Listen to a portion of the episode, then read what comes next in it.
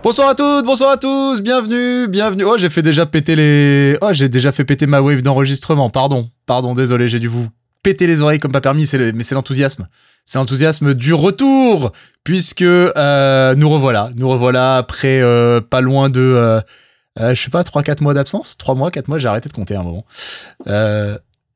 Ouais. Allez hop, ça, ça c'est gratuit. Non mais c'est bien, ça fixe le ton. Ça fixe le ton à peu près sur lequel on va fixer. oh, on, va, on va passer ce podcast. Euh, bienvenue, bienvenue dans ce seulement deuxième épisode de Boulet Rouge de cette saison. On avait euh, pourtant tenu un rythme euh, Effréné, hein. correct. Euh, ouais, sur les précédentes saisons hein, quand même. Euh, le, le précédent, on était là, oh, podcast 31, 5 saisons, rendez-vous compte et tout machin. Et là, euh, et là le trou quoi le trou, le, le, le- la malédiction du calendrier conjuguée à un voyage à l'autre bout du monde, un emménagement, euh, un enfant, euh, beaucoup trop de choses. Et tout ça n'est pas pour la même personne. Hein. Tout ça n'est pas pour la même personne, j'ai donné- promis- promis. J'ai don- j'ai donné un exemple pour chaque. Euh, mais, euh, mais des événements qui nous ont pris euh, énormément de temps, et plus, plus euh, sur rajouter à tout ça euh, le boulot euh, des uns et des autres, euh, qui, nous, qui a fait, si vous aviez vu, si vous aviez vu, je fais tout le laïus pour qu'on s'excuse là, mais euh, si vous aviez vu le nombre de fois où on s'est dit, allez, on enregistre cette semaine. Allez, c'est parti. Ah merde, moi non, je peux pas. Ah d'accord. Bon, mercredi prochain? Ouais, allez, d'accord. Ah ouais, mais non, c'est moi qui peux pas. Ah d'accord. Ça, ça fait trois mois que ça dure. Ça fait trois mois qu'on a le malheur de pas avoir eu les calendriers qui se sont arrangés, on n'a pas eu de chance. Euh, et et rendez-vous compte, la dernière fois, je le dis parce que je pense qu'elle écoutera pas, j'ai même failli oublier que c'était l'anniversaire de ma femme. C'était le jour de l'enregistrement. Rendez-vous compte.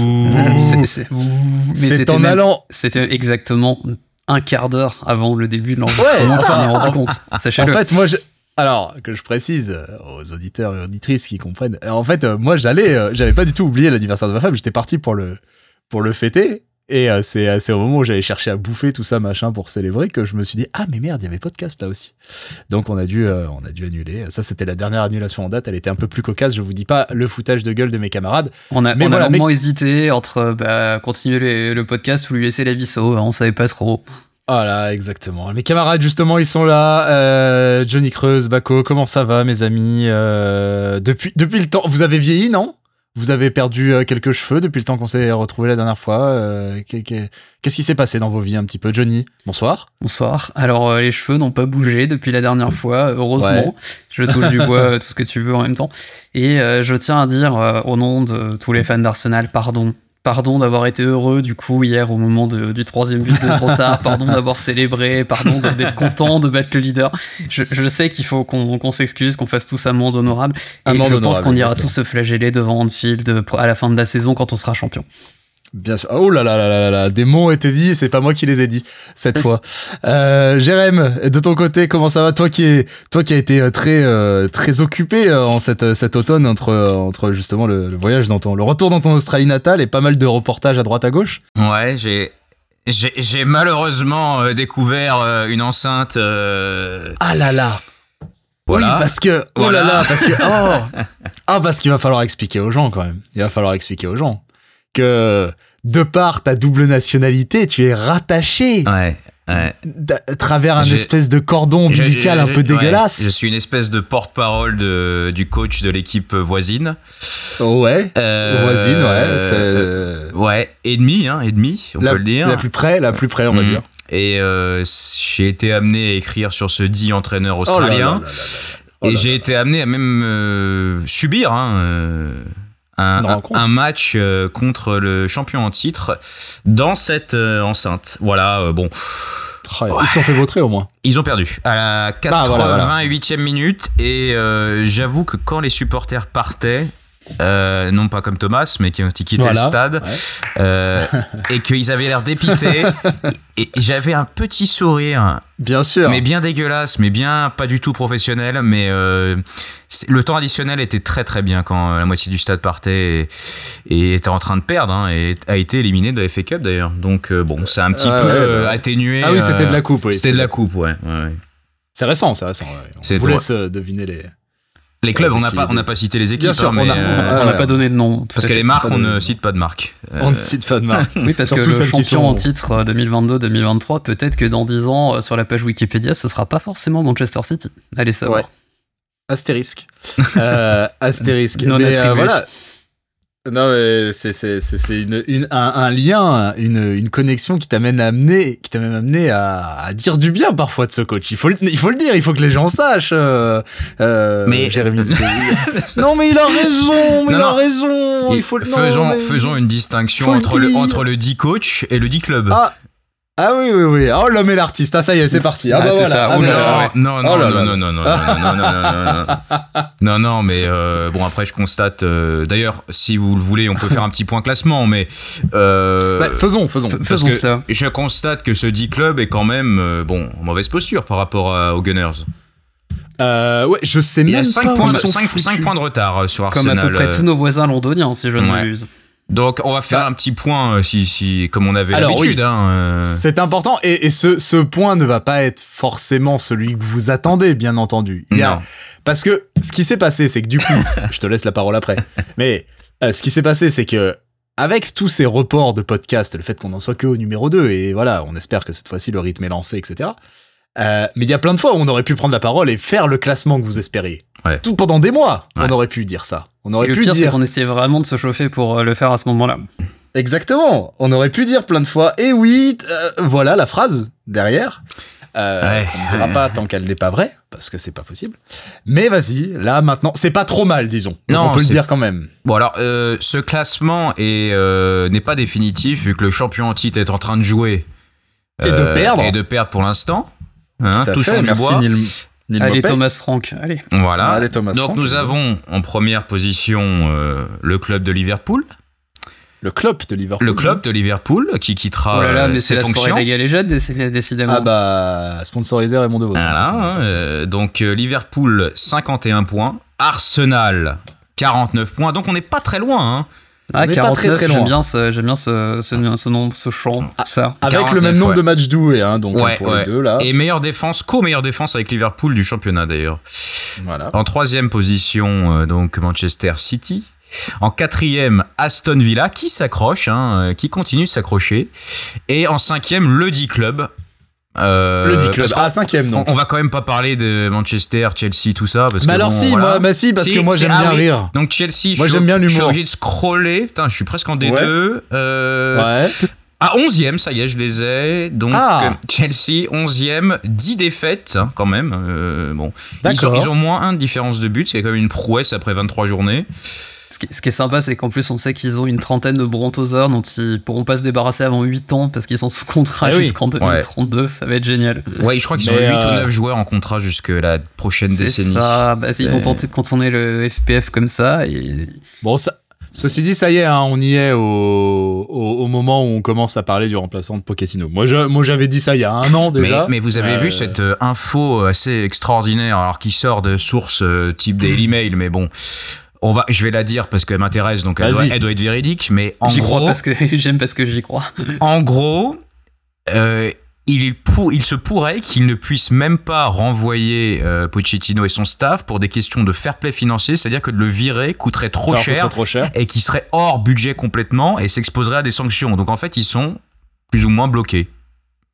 Écoute, si c'est vrai, c'est prodigial. C'est extraordinaire. C'est incroyable. extraordinaire. Je, j'allais dire, je leur souhaite pas, si, complètement. C'est complètement marrant. Mais, euh, d'accord, d'accord. Voilà. Et donc, eux, 11e, 11e, Ouais, 11e 11. place, comme finalement le ventre mou, quoi, le, le Ah, bah, milieu il- du classement. Ils sont quand même entourés par euh, les Wolves et euh, Bournemouth. Donc euh, bon, faites-en ce que vous voulez, mais Newcastle d'ailleurs 9ème, pas terrible hein, cette année. Newcastle qui a de grosses, grosses Ouais. galères. hein. Ouais, Là, ça a encore perdu euh, le week-end dernier contre Luton. Non, ça fait match nul contre 4-4. Luton. 4-4. 4-4 Ouais. contre Luton Ouais. avec un screamer à la fin, là. Ils, Ouais. ils ont un retour de karma depuis leur victoire contre nous euh, que, que je, dont je me délecte depuis. Le, le gars. Euh... Je sais pas combien de temps le gars Edio peut, peut tenir ça avec les attentes des Saoudiens derrière. Je, Hmm. Mm, je mm, ne sais mm. pas. Enfin, enfin. Parlons peu, parlons bien. Voilà, nous avons fait le point classement. Nous sommes le 5 février. La dernière fois qu'on s'est parlé, c'était genre quoi En septembre ou en octobre, un truc comme ça Bah, je, je pense que Euh. c'était après l'aller à Newcastle, il me semble. Mm, Ouais, c'était même euh, peut-être novembre. Euh, et il s'en est passé des choses. Il s'en- il s'en est passé des choses. Et, et, et on va Surtout en sur le point de vue du mercato. hein.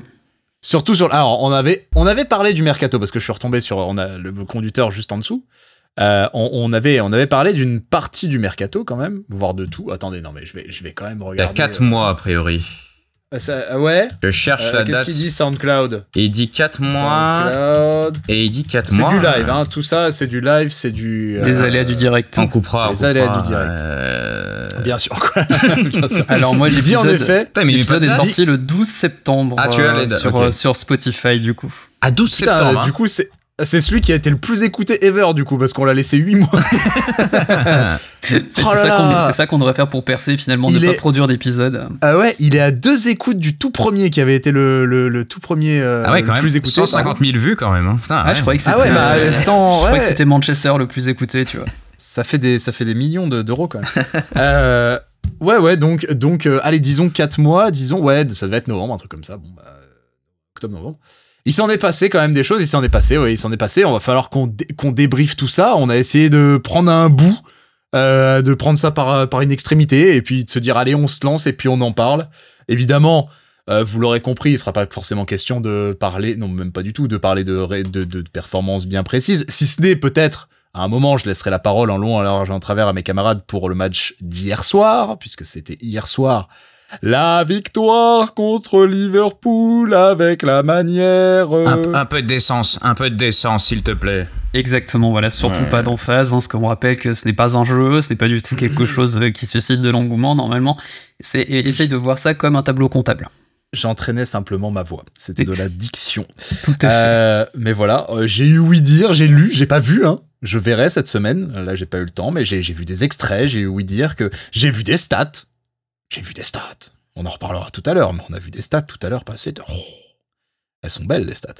Euh, et donc la victoire contre Liverpool, c'était hier qui va qui est en train de relancer euh, vraiment la, course au titre, en tout cas pour Arsenal. Mais euh, voilà, on va d'abord passer sur sur ce cet automne, cet automne hiver là, qui qui eh, je sais pas si vous vous rappelez, mais dès le début de saison, moi je me rappelle souvent de l'ami de l'ami docteur qui était là. Mais, mais, cette saison, il y a un truc qui clique pas. Il y a un truc qui est pas pareil. Mhm. Déjà, il y avait pas Chaka, hein. Bon, voilà. Euh, forcément, ça me fait mal au D- cul. d- Désolé de le rappeler, Mais mais, c'est- faut, voilà, voir C'est son début de dingue, saison mais- avec Leverkusen. Hein. Mais réel, hein, réellement. euh, Ah ouais, Ah, je le pleure chaque jour qui passe. Il va être champion d'Allemagne avec Xabi Alonso en coach, euh, ça va être incroyable. Ouais, ouais, ouais, il faut bien se rappeler Le que futur tout ce coach que de vous- Liverpool d'ailleurs, probablement. Ça, faut, faut bien se rappeler, hein, quand vous voyez euh, les Verkusen faire du, faire du, du baby foot, du baby foot là-bas et tout, faut se rappeler que dans le 11, là, il y a un moment où il y a Granit Xhaka. Et avec le brassard, si je me trompe pas. Euh, ouais, je crois. Je sais en tout cas, pas. clé, est- quoi. je crois qu'il est peut-être vice-capitaine, mais ouais. Ah il est important en tout cas, ouais.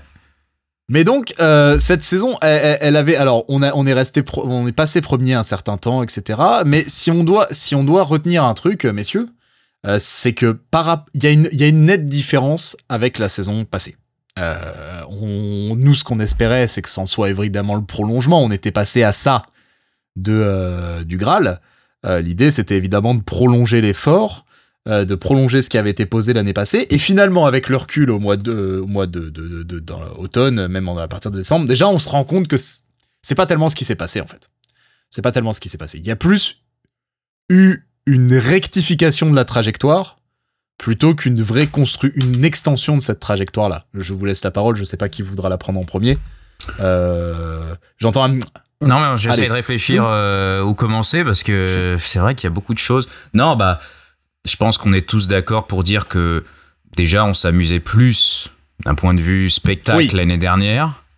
Ouais. Alors c'était beaucoup moins contrôlé. Il y a eu beaucoup de victoires arrachées, euh, de Des trucs un 3-2 peu à la dernière des- seconde, voilà, notamment. et- et ouais. full émotion, euh, tout ça.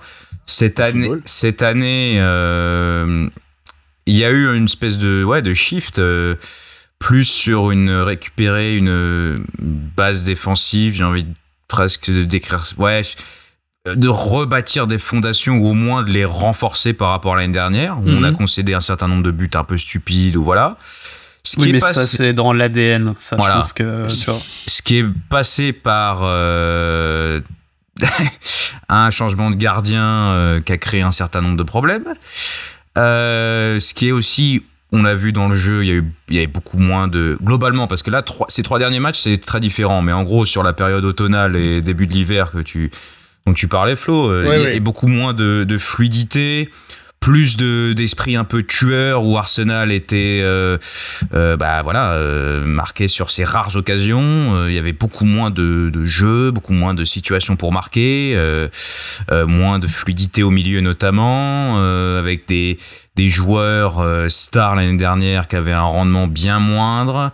Mmh. la Ligue des Champions peut-être qui a aussi joué même si Arsenal a bien fini a largement dominé le groupe. Mais bon ça fait des matchs un peu plus compliqués que l'Europa l'année dernière euh, donc un tas, un tas, de choses qui font que cette saison est totalement différente de, de, l'année dernière. Mais, mais ce qui est dingue, c'est que souvenez-vous, euh, à Noël, on était premier, une semaine plus tard, on était quatrième. Et voire cinquième. C'était. Euh, donc c'est une saison un peu montagne russe où euh, en même temps on, on, se le disait entre nous euh, parfois on était premier cette saison on se disait putain mais euh, c'est quand même pas c'est pas génial c'est pas foufou c'est pas foufou et en même temps c'était à la période où Liverpool se cherchait encore un petit peu avait pas mal de blessés City était à la rue voilà, ça va être encore long. C'est complètement différent de l'année dernière, parce qu'année dernière, on dominait encore là. Hein. la première partie de saison, hmm. souvenez-vous, l'année dernière, c'était il y avait qu'une équipe hein, sur le championnat. On avait, on avait encore bien 5 points d'avance à ce moment-là, l'année dernière. Donc ma réponse n'a pas vraiment, euh, n'a aucune structure, mais euh, vous voyez l'idée. Euh, ouais, ouais, ouais, non mais saison clairement, clairement différente. Il y a, si on doit cibler des différences structurelles, il y a eu des différences déjà, John, de de, de, de, personnel, comme on dit, puisqu'on n'a pas commencé on n'a pas commencé avec les mêmes mecs, ou on a commencé et très vite c'était plus les mêmes mecs.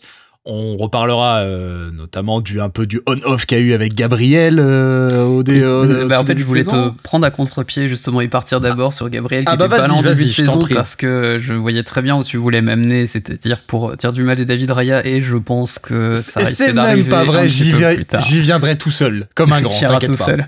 ok, très bien.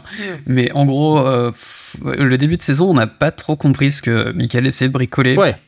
Ouais. Euh, on était parti sur une espèce de défense à trois bizarre, en fait, avec un peu Timber dans un rôle euh, presque bah, un peu comme il a, il a mis un faux 8 de l'autre côté, donc il a mis euh, Timber, il avait mis Timber un petit peu presque en espèce de coulissant un petit peu sur le, sur le côté gauche, ça marchait plutôt pas mal, mais il manquait quand même. et il a mis quoi 3-4 matchs à remettre la, la charnière ouais, ça, ça a duré 3-4 matchs. Hein. Et, tu, et ça, ça, avait donné lieu sur notre, sur notre serveur à beaucoup d'interrogations parce que tu te prives finalement de ta colonne vertébrale défensive. Tu changes le gardien et tu vires finalement ta charnière. quoi. Hmm. Donc on était un petit peu intrigués. Et euh, autre chose aussi, c'est que bah, donc chaque année plus là. Et, ah euh, ah on a tenté de le grand remplacer par euh, Kai Et alors, Autant je suis de plus en plus convaincu par le mec en lui-même, euh, mais complètement ailleurs sur le terrain. Autant dans cette espèce de rôle hybride, euh, il a été complètement euh, transparent pendant les premiers matchs et c'était devenu quand même un running gag. Ouais. Il y a, y a un trou noir qui, bon, c'est en train de se résoudre, mais on n'est pas trop sûr de comment, ni de l'issue, etc. Euh, c'est que, euh, comme on l'a dit, hein, on n'est pas parti avec les mêmes gens. Euh, je l'ai dit, on a, on a essayé une, une, une, une, un certain type de défense avec Partey dans un poste de, je vais pas dire arrière droit parce que c'était pas ça, mais une espèce de, de, de 8 droit intérieur chelou. Alors, c'est un mec qu'on a signé en 2016, je crois. il a joué, mais t'as pas dû le voir. Parce qu'en fait, euh, c'est un mec des yeux, je l'ai, j'ai plus vu. Bah ouais, en fait, c'est un mec qui a une très grande particularité. Il a joué 60% des matchs qu'il aurait dû, en fait. C'est euh, c'est ah, c'est tu vois, tu vois plus. Oui, je connais. Je, je vois. oui, oui, mais sans l'affect. Le truc ouf, c'est que le mec, il arrive de l'Atlético et euh, il a il a deux blessures dans en 10, ah ans de carrière, quoi. Ah ouais, première ligue, bam, euh, une planche pourrie. Incroyable. Thomas Partey, évidemment, dont on parle, on y reviendra un peu tout à l'heure parce que ça fait partie des choses qui ont qui ont qui ont pas forcément cliqué cette saison. Euh, mais donc ouais, on commence avec il y a, y a, vraiment ce truc de d'Arteta de euh, moi tel tel que je le prends, tel que je le comprends, il a très mal vécu ce qui s'est passé l'année dernière, ce qu'on ce qu'on peut hein, ça s'entend bien, ça s'entend, voilà, hein, exactement. Euh, il a il a très mal vécu et il est flippé de d'un on se l'a dit plusieurs fois, hein, il est flippé d'un immobilisme. Il est flippé d'un immobilisme, il est flippé de, de, de ne pas bouger d'un point de vue football. Par raison pour moi, parce qu'on sentait notamment dans les trois derniers mois de la saison dernière que finalement il y avait de l'adaptation en face, que euh, l'espèce de rôle hybride de Chaka qui a mis à l'envers euh, les défenses de toute la première ligue sur la première partie de saison. Les dix derniers matchs, euh, ça fonctionnait beaucoup moins. Que finalement Saka était attendu dans ses crochets, Martinelli, hmm. j'en parle même pas. Donc ouais, je pense qu'en fait, dans les réflexions que le staff a dû se faire à l'intersaison, clairement, ça se sentait que c'était genre tu t'adaptes ou tu crèves. Hmm. Ouais, ouais. Il y, avait vraiment cette notion-là, et, et, comme, euh, comme on, voilà, comme on l'a mis dans le, dans le, conducteur, volonté de versatilité, de, de, polyvalence, volonté de pouvoir surprendre, comme tu l'as dit, les équipes qui commençaient à nous connaître. Bah, on avait été déchiffrés hein, complètement. Euh. Ouais, ouais, ça, a mis le temps, vraiment. Et pas par les grosses, hein, pas forcément par les grosses équipes. Hein. Il avait vraiment trouvé un cheat code avec, euh, avec ce positionnement de chacun. Mais, bon, bah, forcément, les gens finissent par s'adapter. quoi. Un peu comme cette saison. Euh, par exemple, euh, quelque chose qui se faisait un petit peu, mais beaucoup, beaucoup moins l'année dernière, c'est de doubler euh, sur les ailiers, sur nos ailiers, d'avoir deux mecs directement dès que Saka ou Martinier ont la balle en première partie de saison. Bah, et leur rendement est, très médiocre pour les joueurs de leur qualité. et quand tu compares en Ligue des Champions, aucune équipe a doublé, on a mis des taux à tout le monde. Ah ouais. Donc, non, non, c'était. C'est ça, et c'était un des gros problèmes du début de saison. D'ailleurs, c'était Martinelli et Saka qui se retrouvaient systématiquement en situation de 1 contre 2. Alors, pour Saka, c'est parce que White était sur une demi-jambe euh, pendant bien deux, bons mois quasiment et que bah, il avait juste pas la caisse physique euh, pour venir dédoubler. Il y a un petit peu de mieux depuis le début de l'année, je trouve. Je pense que les, les 10 jours de battement euh, quasiment entre chaque match, ça, ça l'a bien Depuis le début de l'année civile, hein, t'entends. Depuis le début de l'année civile, tout à fait. Et par, contre, Zinchenko, par contre, Zinchenko, j'ai dû le voir déborder. Euh, peut-être si je l'ai vu déborder dix fois depuis le début de la saison, c'est le hmm. bout du monde. Ah Ah là là, ils ont égalisé les connards. Ouais. Euh, Phil, Foden, juste avant la pause. Même quand les autres se, touchent la nuit. Une défense euh, remise dans l'axe. bref. Ouais, bon. C'est toujours match nul. C'est toujours. c'est la pause. voilà, c'est juste avant la. Donc City 1, Brentford 1.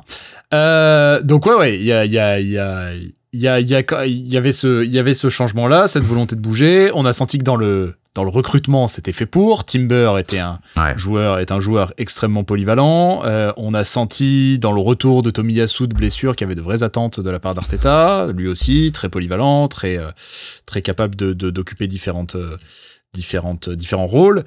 Euh, on a donc bon Rice qui est probablement le recrue, la recrue la plus logique dans le poste parce que lui ne prend son son son arrivée ne ne n'incarne aucune aucun changement drastique dans le système. Hein. Juste il le renforce et globalement c'est probablement celui qui s'est le plus coulé dans le dans le dans le euh, moulin oui, globalement. ça lui a pas pris très longtemps.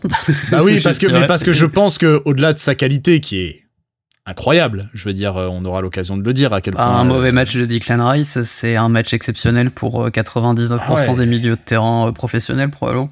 Quel, quel titan Quel titan Mais voilà, lui avait probablement moins, moins de défis que les autres. Tu vois, il rentre dans un poste de numéro 6 qui était relativement classique par rapport à ce qu'il faisait, il même si... peu ou prou, peu, peu, peu ou prou le même poste, parce qu'il avait énormément de liberté, je trouvais, dans, à West Ham. Ouais. ouais. Non, non mais euh, on est, on, on est d'accord qu'il est à peu près la même chose.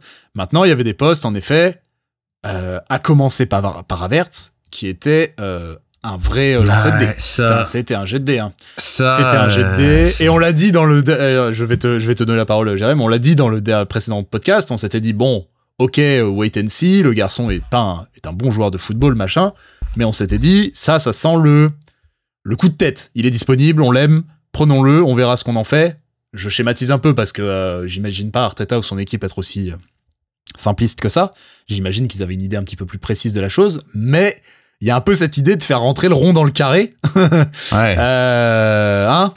Quand même, inverse, Jérémy? Non mais qu'est-ce que ça a beaucoup évolué, même ta vision personnelle du truc a évolué. Ce joueur est une énigme. Franchement, la plus grande énigme euh, c'était de ce club actuellement en tout cas. Ça, vient peut-être de sa nationalité parce qu'il y a un côté un peu Thomas Muller, un peu dans le dans le côté tu, tu le vois un peu ça dégaine ça ou ça non dégaine sur un terrain de foot. Tu te dis qu'est-ce que c'est que ça, qu'est-ce que bah, c'est quoi, c'est quoi le but? Et puis par moment, t'as quelques trucs comme ça qui, qui, pointent où tu te dis ah mais en fait c'est vachement bien par, parfois ce qui peut nous sortir le garçon. Mais ce qui est certain, c'est que moi, alors, en tout cas, j'ai trouvé euh, tout n'a pas été catastrophique sur Averts.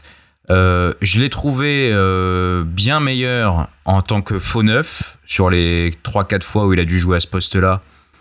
Euh, il y avait eu de Community Shield, il y avait eu 2-3 rencontres par-ci par-là, et il y a le match contre Liverpool dernièrement. Je trouve que c'est vraiment le rôle où il, est le plus fort et le plus intéressant parce que déjà physiquement, il fout un bordel euh, hier Konaté et, et Brahima Konaté valide. Euh, ouais, c'est un, un, vrai mec euh, assez chiant. Mm. S'il sait protéger la balle. Bah, il est grand, machin, quand même, il est technique. Et, puis, il fait prendre un jaune à chaque centrale, ce qui n'est pas du tout négligeable en fait dans un match de première ligue. Le, problème étant que c'est que dans 75% de, de ses titularisations, il était pas du tout faux neuf, il était 8. Euh, alors, euh, on peut pas. Euh, alors, d'ailleurs, j'ai lu, j'ai lu des trucs. Je sais pas. Je suis désolé, je te coupe, mais je, je, je, saute sur l'occasion. J'ai lu des threads sur Twitter, des mecs qui, qui essayaient un peu d'éclaircir ça et qui disaient, mais en fait, il a jamais été question de faire jouer à Vert 8 gauche. En fait, il a jamais joué 8 gauche. En fait, il jouait. Alors, je me rappelle plus ce que c'était, mais le but c'était de le faire jouer à un tout autre poste, plutôt un truc autour du 10, en fait. Oui, le pendant, de... le pendant garde en fait. voilà, exactement le, le, le pendant garde de l'autre côté, mais qui l'amènerait à être un, euh, ouais, euh, on, on, jouerait, on, on, on, aurait joué, en tout cas c'était le plan, avec 2-10 plutôt qu'avec euh, ben, c'est pas loin d'être le cas hier. Hein, ce, qui, ce qui était le cas hier, ouais. d'ailleurs on, coupe, on coupe aussi contre. C'était pas idiot hein, comme réflexion. Quand je l'ai lu, je me suis. On l'a joué en, je quand tu veux le mettre, mais en 4-2-4 euh, ou 4-2-2-2 quoi, en gros. Ouais ouais. Euh, et ça a bien marché déjà en coupe où Arsenal doit déjà gagner, mais perd parce que Averse a décidé de d'avoir une maladresse euh, qui décidément. Voilà. Jésus s'était impliqué aussi, hum. je crois me souvenir non. Et, et non non, il est il est bon. En fait, il est bon dans je pense que le poste de ce mec, et d'ailleurs à Leverkusen, euh, c'est où il a explosé, c'était dans ce rôle, c'était comme deuxième attaquant dans un système où, euh, où tu as deux, deux pointes, enfin où tu en as une et demie, quoi. Mais euh, faux neuf ou deuxième attaquant, c'est le poste pour, pour mais certainement pas plus bas sur le terrain. Il est trop il est mou, il est putain, il, ouais, il est mou, Il est mou, tu peux pas le mettre au cœur du jeu comme ça, il y a trop de risques pour moi, ça va pas assez vite. Euh. Mais à sa décharge euh, pour euh, les efforts de pressing et tout, il les fait et il les fait vraiment. Ouais, mais je pense que plus haut sur le terrain, il y a moins de il t'handicape moins dans le sens où s'il te fait parce que il joue en gros, c'est un mec qui joue très simple hein. C'est contrôle passe, pas de fioriture, pas de dribble, pas de mais c'est propre quand ça marche, c'est propre. Et, le fait de l'avoir, bah hier, euh, on avait Haute-Garde et, euh, et Averts qui pressaient pas mal tous les deux, donc c'était intéressant. Et, euh, et, en remise ou permettre aussi aux, ailiers de partir dans leur dos, il t'attire un certain nombre de défenseurs. Enfin, il a, il a quand même des qualités, mais pas au milieu. Et il a ouvert des brèches à Martinelli notamment. Voilà. Pour, mais c'est pour ce que je quand même... mon running gag préféré du football, c'est Martinelli versus Alexander ah bah, Arnold. J'avais besoin de le caser. C'est incroyable. Mais, t'as quand même l'idée avec Avert, malgré tout.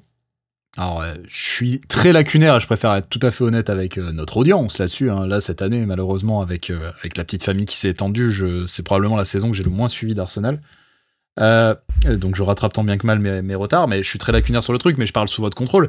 t'as as quand même toujours cette idée de.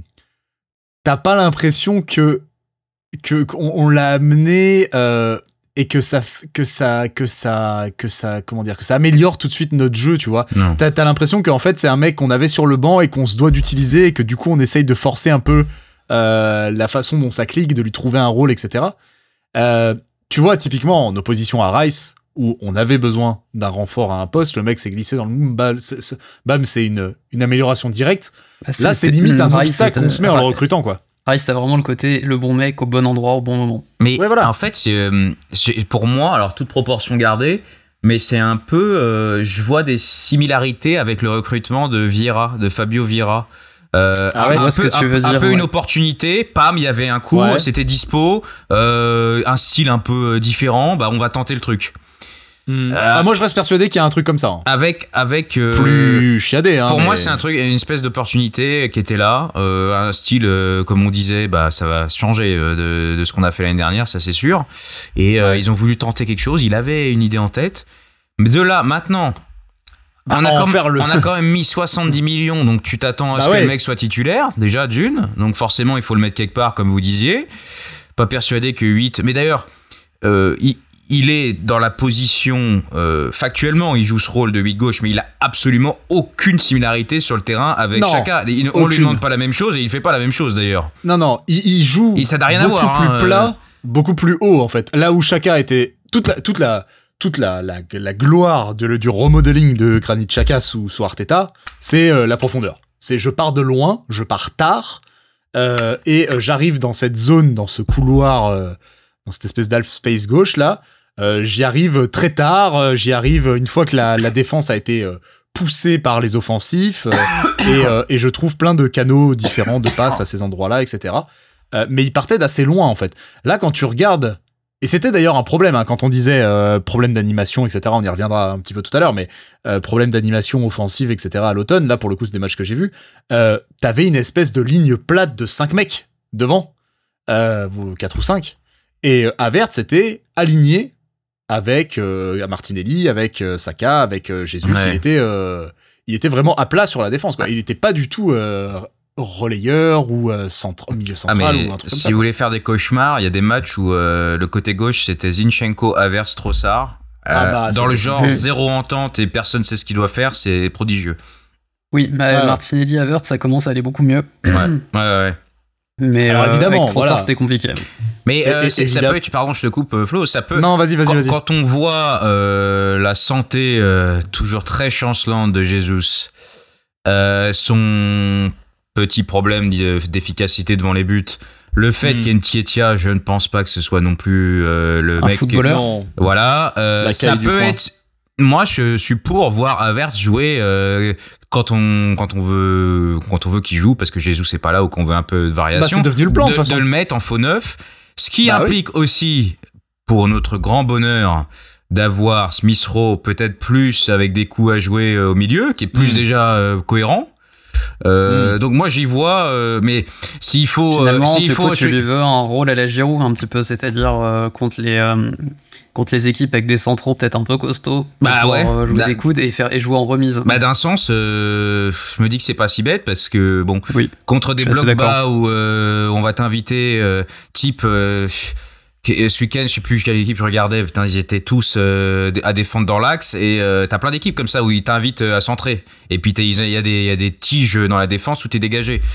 Euh, nous, ça peut nous permettre d'avoir une alternative, d'avoir Havertz dans l'axe. Et t'as des matchs où Jésus, tu te dis, euh, de toute façon, tu te sers à rien. Euh, Oui, mais par contre, Hmm. j'aimerais bien tester Jesus dans ce fameux rôle de faux 8, euh, faux 8 machin. Je pense qu'il pourrait ne pas être du ridicule du tout. Par sa qualité technique, par son, sa vision du jeu. Bah, le problème, me c'est dis, c'est qu'il pas le meilleur finisseur du monde, donc euh, le faire reculer d'un cran, sachant qu'il a, quand tu le mets neuf, il a tendance à Ouais, décrocher pour aller chercher des ballons. Bah, dans ce cas, euh, pourquoi pas le fixer euh, directement bas et voir ce que ça peut donner, quoi. Ce que j'allais dire, c'est que le problème, c'est que là, on le voit décrocher énormément. Ce problème, c'est que quand il joue neuf et qu'il est euh, à côté de Rice, bah, euh, ça nous aide pas, quoi, devant. Pas vraiment. Même s'il est très très très utile des fois sur les sorties de balles, Ah oui. euh, Ouais, pour ouais. les contre-attaques. C'est pour ça Mais que je me dis, c'est un pari qui peut être tenté. En tout cas, voilà, il y a eu, il y a, il y a, ça a l'air d'être en voie de se résoudre, donc on va être optimiste. Mais quand on devait en parler il y a encore un mois, un mois ou deux, on était plutôt sur un problème. Euh, Il y a ce- cette question du 8 gauche ou de son équivalent, parce que Arsenal est devenu encore plus difficile à lire tactiquement qu'on l'était la- l'année dernière. Hein. C'est euh, c'est euh... pas Neil Warnock là. hein. Euh, c'est euh, les mecs inventent des systèmes tactiques, ils sont constamment en, mouvance dans l'animation du moment, selon les équipes. C'est euh, ça, ça demande une attention très très particulière pour comprendre comment on joue. Mais en tout cas, voilà, cette question de, du poste d'Avertz et du remplacement de chacun, en tout cas dans le système, c'est quand même euh, un, un souci qui a pesé quand même sur l'animation euh, de, de, de l'équipe euh, à l'automne, à l'hiver, au début de l'hiver. on avait vraiment un trou noir, comme vous l'avez dit, côté gauche dans l'animation, c'était très mauvais. On a eu aussi des, vous en avez parlé, on a eu des, des, des gens qui se sont un peu troués. Zinchenko connaît une saison compliquée. Mm. Euh, alors qu'il a énormément apporté l'année dernière et que, oh là là, je me rappelle comment. D'autant heureux de l'avoir. D'autant qu'il a l'air encore un peu blessé, là, pour le coup. Oh, ouais, ouais, il a l'air euh, une fois sur deux. Et puis on a l'air de plus, euh, là, connaître le versant les, dernières, les dernières saisons à City, quoi. Mm. C'est-à-dire un mec qui apporte pas mal de vent, mais qui est vraiment une liability à l'arrière, quoi. Mais en fait, le problème de ce gars, c'est que quand tu joues Crystal Palace ou je sais pas, une équipe où tu vas avoir 80% de possession il est excellent. Et euh, Manchester United parce que globalement il leur fait mal à chaque fois. Et où tu vas où tu as besoin de quelqu'un en plus au milieu ou alors techniquement pour créer, lui il est excellent. Dès que tu as une hmm. équipe qui se projette vite en contre euh, euh, ou alors qui type City c'est suicidaire, là là il ça a pas posé problème parce que je trouve qu'ils sont bien adaptés pour gérer contre Liverpool. Mais parce euh, qu'il n'y avait pas Salah. Mais ouais. Parce que Salah contre Zinchenko, euh, le match-up est pas vraiment favorable pour Zinchenko. Mais je suis persuadé que euh, si, si Tomiyasu est titulaire, il joue contre Liverpool. Si Timber est titulaire, il joue contre Liverpool. Donc, oh, et, et Kivior avec, il y a certes, c'est pas, pas, déjà d'une, c'est pas son poste d'être latéral gauche, mais bon, c'est encore compliqué. Il est un, c'est pas non plus un foudre de guerre euh, tout, mais, bon. défensivement, il tient euh, bah, plutôt la baraque. Il l'a souvent fait rentrer euh, Arteta hein, pour la place de Zinchenko d'ailleurs. Pour et à l'inverse, bah, quand oui. démarre, Zinchenko le remplace assez rapidement aussi parce qu'on manque de qualité technique ou de quelqu'un voilà qui peut faire ce rôle au milieu un peu hybride. Et une fois, on perd un titre à Anfield parce qu'il il fait rentrer Kivior à la place de Partey, je crois. Oui. Ça me parle. Hum, hum, hum, euh, donc oui, je, je, vous je pensais que vous alliez rebondir. J'attendais la fin, la fin de la phrase. Mais euh, oui, oui, on, on, est, on est complètement euh, d'accord euh, sur sur le côté moins indéboulonnable de de Zinchenko. En tout cas, son utilisation un peu plus sporadique. En effet, il y a des questions de blessure aussi. mais il y a aussi ce qu'on disait un peu au début, à savoir le côté on a été un peu cerné, l'utilisation de le, du l'inversé, euh, l'arrière, l'arrière gauche inversé, ça y est. Il y en a certains qui ont commencé, et c'était déjà le cas l'année dernière, à comprendre que dans le dos de Zichenko, il y avait un terrain de foot à exploiter globalement. Euh, donc un euh, deuxième terrain, ouais, c'est ça. Un deuxième terrain de foot, ouais. Bah, parce que c'est dommage, du coup, on l'a pas vu depuis très longtemps, mais le peu qu'on avait vu Timber sur les premiers matchs et sur le Community Shield, ça avait l'air d'être autrement plus solide, quoi. À se demander d'ailleurs si finalement la défense dont on rêverait pas euh, pour la fin de saison, ce serait euh, Timber, Gabriel, Saliba, Tomiyasu. Donc il y a eu tout ce, on va, euh, je, je, rebondis pas tout de suite là-dessus parce qu'on va, on va y revenir du côté des blessures. Il y a une vraie question qui arrivera après. C'est un peu la deuxième lame, mais déjà de base, il y a tout ce changement de personnel là. Et j'arrive à celui moi qui m'intéresse le plus parce que c'est, ça arrive très tôt dans la saison, donc c'est évidemment l'affaire, le cas le cas Ramsdale et le cas Raya, euh, je sais pas euh, de quel côté on doit, on doit mettre le truc, le, Ying ou le Yang, mais évidemment donc ce, cette ce recrutement en dernière minute de David Raya euh, par Arsenal sur un sur un prêt avec option d'achat ou obligation, je sais plus option, pour pour une trentaine de millions d'euros, 27 je crois.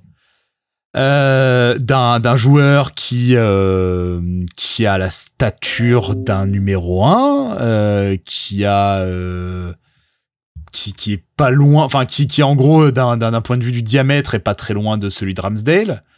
Euh, je pense qu'on en avait parlé déjà dans le dans le précédent podcast. On se dit tiens curieux. Bon c'est vrai que euh, c'est euh, c'est un joueur qu'on suit depuis très longtemps. C'est vrai on avait failli le recruter en 2020 rappelez-vous euh, quand il était encore en en championship. Ça fait longtemps qu'Arsenal est dessus. Et là, on le fait venir. On le fait venir alors qu'on se sépare de, de Matt Turner. Euh, bon, quid, euh, chelou quand même de, de, de, mettre une somme pareille et sur un profil pareil pour être bah, un, un peu comme Havertz. Peut-être que euh, on lui courait après depuis longtemps et que là, pour le coup, il était disponible et qu'on s'est jeté dessus. Non, je pense pas. Je, sais pas. Jérémy a une théorie là-dessus. Tu sais, il nous l'a donné plein de fois. Et je, et, je, et je suis assez d'accord avec la sienne. Et elle m'emmerde, cette théorie. Hein. Elle m'emmerde. On va, on va y revenir après. Mais laquelle je, suis... je ne sais même plus ce que je raconte. Ah, tu sais plus. si, si. Alors, la théorie de Jérémy, sur le... que ce serait la première étape d'un autre plan plus ah diabolique pour un gardien. Que, que en tout cas c'est euh, donc ah, je, je, finis mon fil et puis on y revient. Mais donc euh, on recrute Raya et ça se fait quoi en deux matchs, trois matchs? Et je me rappelle que euh, très tôt euh, bah c'est encore euh, le même Jérémy, oiseau de mauvais augure, qui, qui nous dit, euh, je crois, mais hum, il y a un truc avec ça, il l'a pas fait venir pour rien, euh, il va le faire jouer. il va le faire jouer Titu. Ouais, ouais. Et ben nous, nous avec John, on était vraiment. euh, Bah, non, enfin, euh, oh, ouais. Ramsey fait, Ramsey fait Enfin, une super saison l'année dernière, mec- on joue le titre grâce à lui, en grande partie. Mec, euh, enfin, do, do you know where we come from quoi? Genre euh, on a pris euh, old, old guy Petros, Petrosec et on trouvait que c'était déjà vachement mieux que Wojciech Szczesny qui était lui-même vachement mieux que Manuel Almunia qui était lui-même vachement non, non, mieux non, non, non, Non, non, là-dessus. arrête. Euh, Almunia vachement mieux que. qui était lui-même vachement mieux que Old Man Jens Lehmann. Je peux je peux remonter comme ça. L- on n'a pas eu Les, les Man Ah. Almunia, j'ai des mauvais souvenirs de 2006 là qui sont et, en train de me remonter et j'oublie j'oublie dans les transitions Fabianski et euh, un petit peu Martinez mais en gros je vous ai fait les gros les Fa- Fabianski qui était genre euh, Prime Neuer euh, contre nous à chaque fois qu'on l'a affronté. Ouais, ouais, non, mais voilà, je, vous- je vous ai fait les grosses Non, étapes. mais sur 15 des ans, 20 dernières. sur 20 ans, est-ce que- Ouais. qu'une équipe a eu autant de gardiens différents, quoi? Et autant de gardiens ripoux. Ouais, je veux dire, ouais. On, on a. On a eu des mecs à peu près corrects, mais qui n'ont jamais été du diamètre de, du club. David dire, Ospina, nous crions ton nom. Oui, voilà, par exemple, Oh, bon, putain, qui, qui était en numéro 2 et tout. Mais tu vois, même, même Tchèque, c'est un garçon avec le- pour lequel j'ai énormément de respect. Euh, C'était pas forcément un, un bon gardien au pied et tout, mais euh, enfin, il nous a sorti le cul. C'était un vrai gardien. Moi, quand Tchèque arrive, je, je prends une bouffée d'air, hein, parce que c'était pas les. Je c'était je la- l'aimais bien jusqu'à une finale de, Coupe d'Europe contre son ancien club. Ouais, ouais, non, mais bien, bien, je, suis- je suis d'accord avec toi. Il a pas, il a pas tout fait parfait, mais je veux dire, c'était un vrai gardien. Avant, on avait des clowns. Ah oui. Avant, on avait des clowns. Et genre, pendant 20 ans, on a eu des clowns. Enfin, allez, 15 ans. Mais du coup, du coup, quand même. Me là- lance pas sur David Seaman, je pourrais mettre des gens à dos. Très probablement. ouais, non, mais bien sûr, bien sûr, on serait d'accord. Mais, mais là, on, on, on- on fait venir un mec. On le fait venir. Ramsdale, c'est une recrue 100% Arteta. On va le chercher à Sheffield, hein, c'est ça Cher, hein euh, à- euh, C'est Sheffield, hein je me Ouais, trompe ouais, pas mais c'est- ça coûte Ouais, 35, c'est ça. 35 millions, cette histoire. Ça coûte hein. 35 millions d'euros, on va le chercher à 22 berges. Rappelez-vous, personne le connaît, ou euh, tout le monde en tout cas se regarde et dit mais qu'est-ce que tu vas chercher ce mec-là pour... euh, C'est l'été où on fait venir Tomiyasu, c'est l'été où on fait venir... C'est qui le troisième? Ils sont trois et tout le monde dit mais qu'est-ce que vous faites? Vous faites n'importe quoi. Ouais, c'est l'été de la folie. Là. Tomiyasu, Et- Ramsdale et euh, je sais plus quoi. Au final, les trois sont très bons, je crois. Je sais plus qui était le Bah, troisième. il y avait Zinch et, et Odegaard aussi. Et Odegaard qu'on ah oui, voilà, c'était de. Odegaard, où tout le monde disait qu'est-ce que vous allez repêcher Et euh, Odegaard, Odegaard, machin. 35 millions. Et il y a qui- Foden aussi qui met 2-1, mais bon. Oh, fait chier. Qu'est-ce qu'ils font chier si T'as d'autres mauvaises nouvelles comme ça. Ouais. Non, mais oiseau- je te l'ai dit. Oiseau de mauvais augure, je te l'ai dit. C'est cette Et semaine on- d'ailleurs l'audience pour euh, City, juste euh, en passant. Non, c'est cette semaine dans 7 ans. C'est cette semaine-là. il me mais- semblait que c'est cette semaine qui devait annoncer, je crois, la date euh, du, de Ah oui, la date. ou je sais pas quoi. ouais. Oh, oui, oui, peut-être, oui. Peut-être. Et donc, on fait, on fait venir ce mec euh, jeune, on mise sur lui, on le fait venir, bam. Le mec, en fait, correspond, il coche toutes les cases. Le mec coche toutes les cases. Il est bon sur sa ligne, extrêmement bon. Il est bon au pied, je veux dire, il fit avec les exigences qu'a Arteta en matière de relance courte, en matière de relance de l'arrière. On est même extrêmement étonné au début par, la, sa, sa- par sa qualité au pied, par sa propension à prendre des risques, etc. C'est un personnage, moi, ce que j'apprécie à titre personnel pour des gardiens, j'aime que les mecs soient bigger than life, tu vois, parce que pour moi, c'est c'est un poste qui a besoin d'un charisme de ouf. Euh, et pour moi, les plus grands gardiens, c'est des, des gardiens qui, dépassent leur cage, tu vois, qui, qui sont, qui sont capables d'être capitaines, machin et tout. C'est des mecs euh, qui ont de la gueule. Ramsdale avait de la gueule. C'est un mec qui est hyper attachant, qui est apprécié par le vestiaire. Et comme l'a dit John en ouverture, au final, au bout de deux ans, le mec prouve sa qualité, s'impose sans aucun problème. Il dégage Bernd Leno. Rappelons, rappelons-le quand même. J'ai oublié Bernd Leno dans ma, dans ma petite euh, chronologie, mais, mais, euh, mais voilà. Euh, il dégage Bernd Leno sans, sans sourciller et il nous emmène quasiment au titre face à un City euh, ogresque. Ce après quoi, on propose au garçon de le prolonger et de le, en le récompensant d'un nouveau contrat. À quel moment tu te dis, là, on va le déposer sur le banc? Là, le mec, on va le déposer sur le banc. Alors quand, quand, Jérém nous dit ça, évidemment, nous avec Johnny, comme on disait tout à l'heure, on dit non mais, enfin, quand même, va pas oser. Pour quelle raison? Alors on se gratte la tête et puis on se dit ah l'année dernière il y a eu il y a eu des petites errances, il y a eu des trucs. Mais attends, quand même des broutilles. Disons, disons-le nous quand même, des broutilles, des petites choses. Alors il y Des- a eu pas mal d'erreurs qui ont amené directement des buts, ça on peut pas le, on peut pas Je le parle en volume, hein. Mais à un volume, moment donné hein. où l'équipe entière euh, commence un petit peu à baisser pavillon Dis- et ouais, euh, disons il qu'il n'avait n'a- pas non plus Declan Rice au milieu. Et il n'était plus. euh, disons que quand tout a tangué, il n'était plus la muraille derrière, quoi.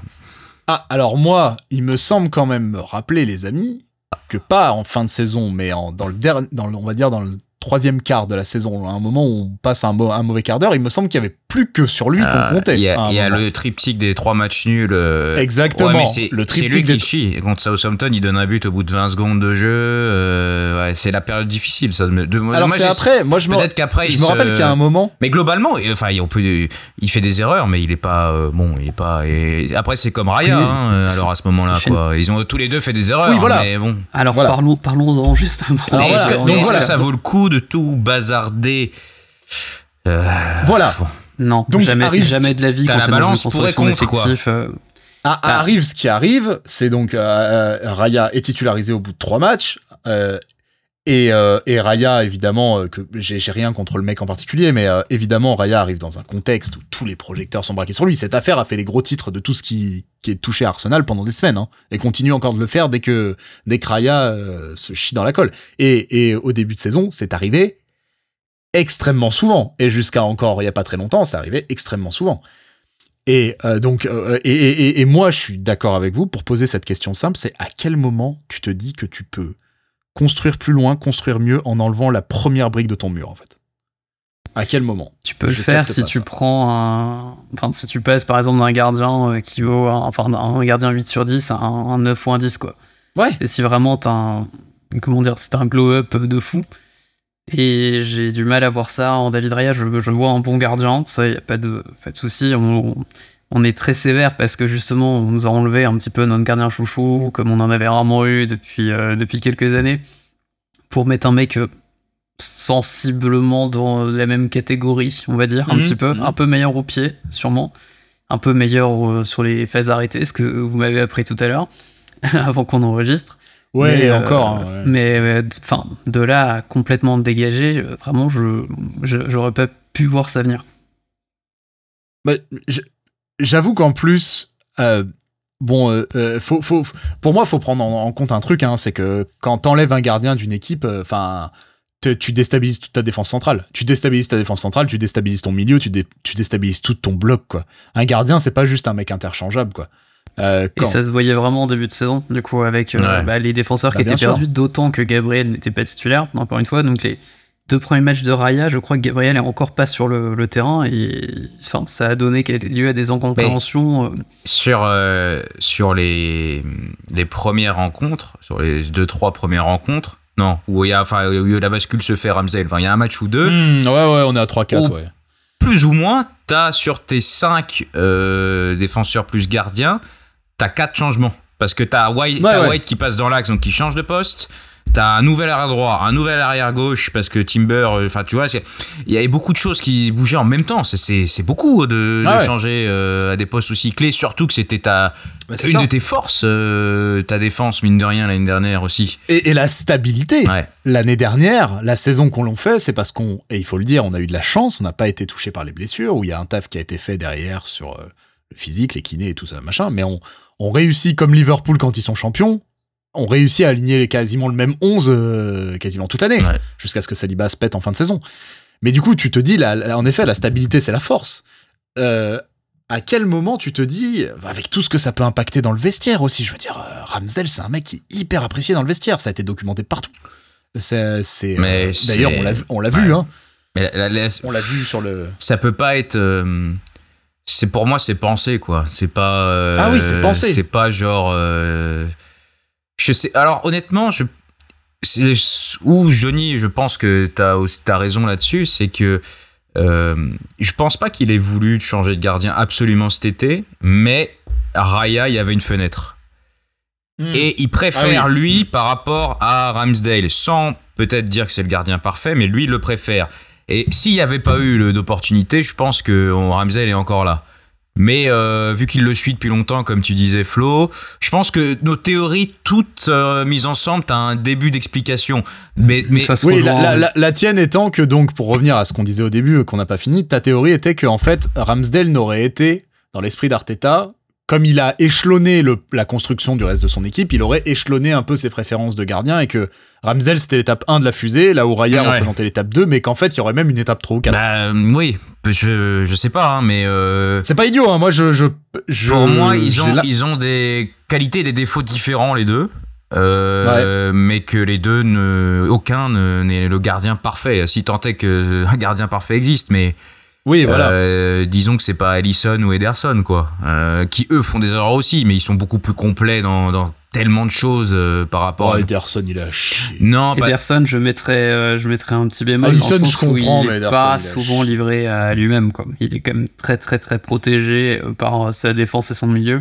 mais Et en Ligue des Champions, généralement, quand il se retrouve à devoir euh, faire l'arrêt qui compte, il le fait jamais. Ouais, mais c'est. Je, Non, je mais je vois que ce qu'il veut dire, c'est ce que, genre en de gros, ça de peut mec, être quoi. des joueurs de champ, quoi. Euh, Ah oui, si je grossis ça, et je caricature vachement, mais c'est exactement ce que veut euh, Klopp, euh, ce que veulent Klopp, Guardiola ou Arteta, parce qu'ils veulent un gardien comme ça.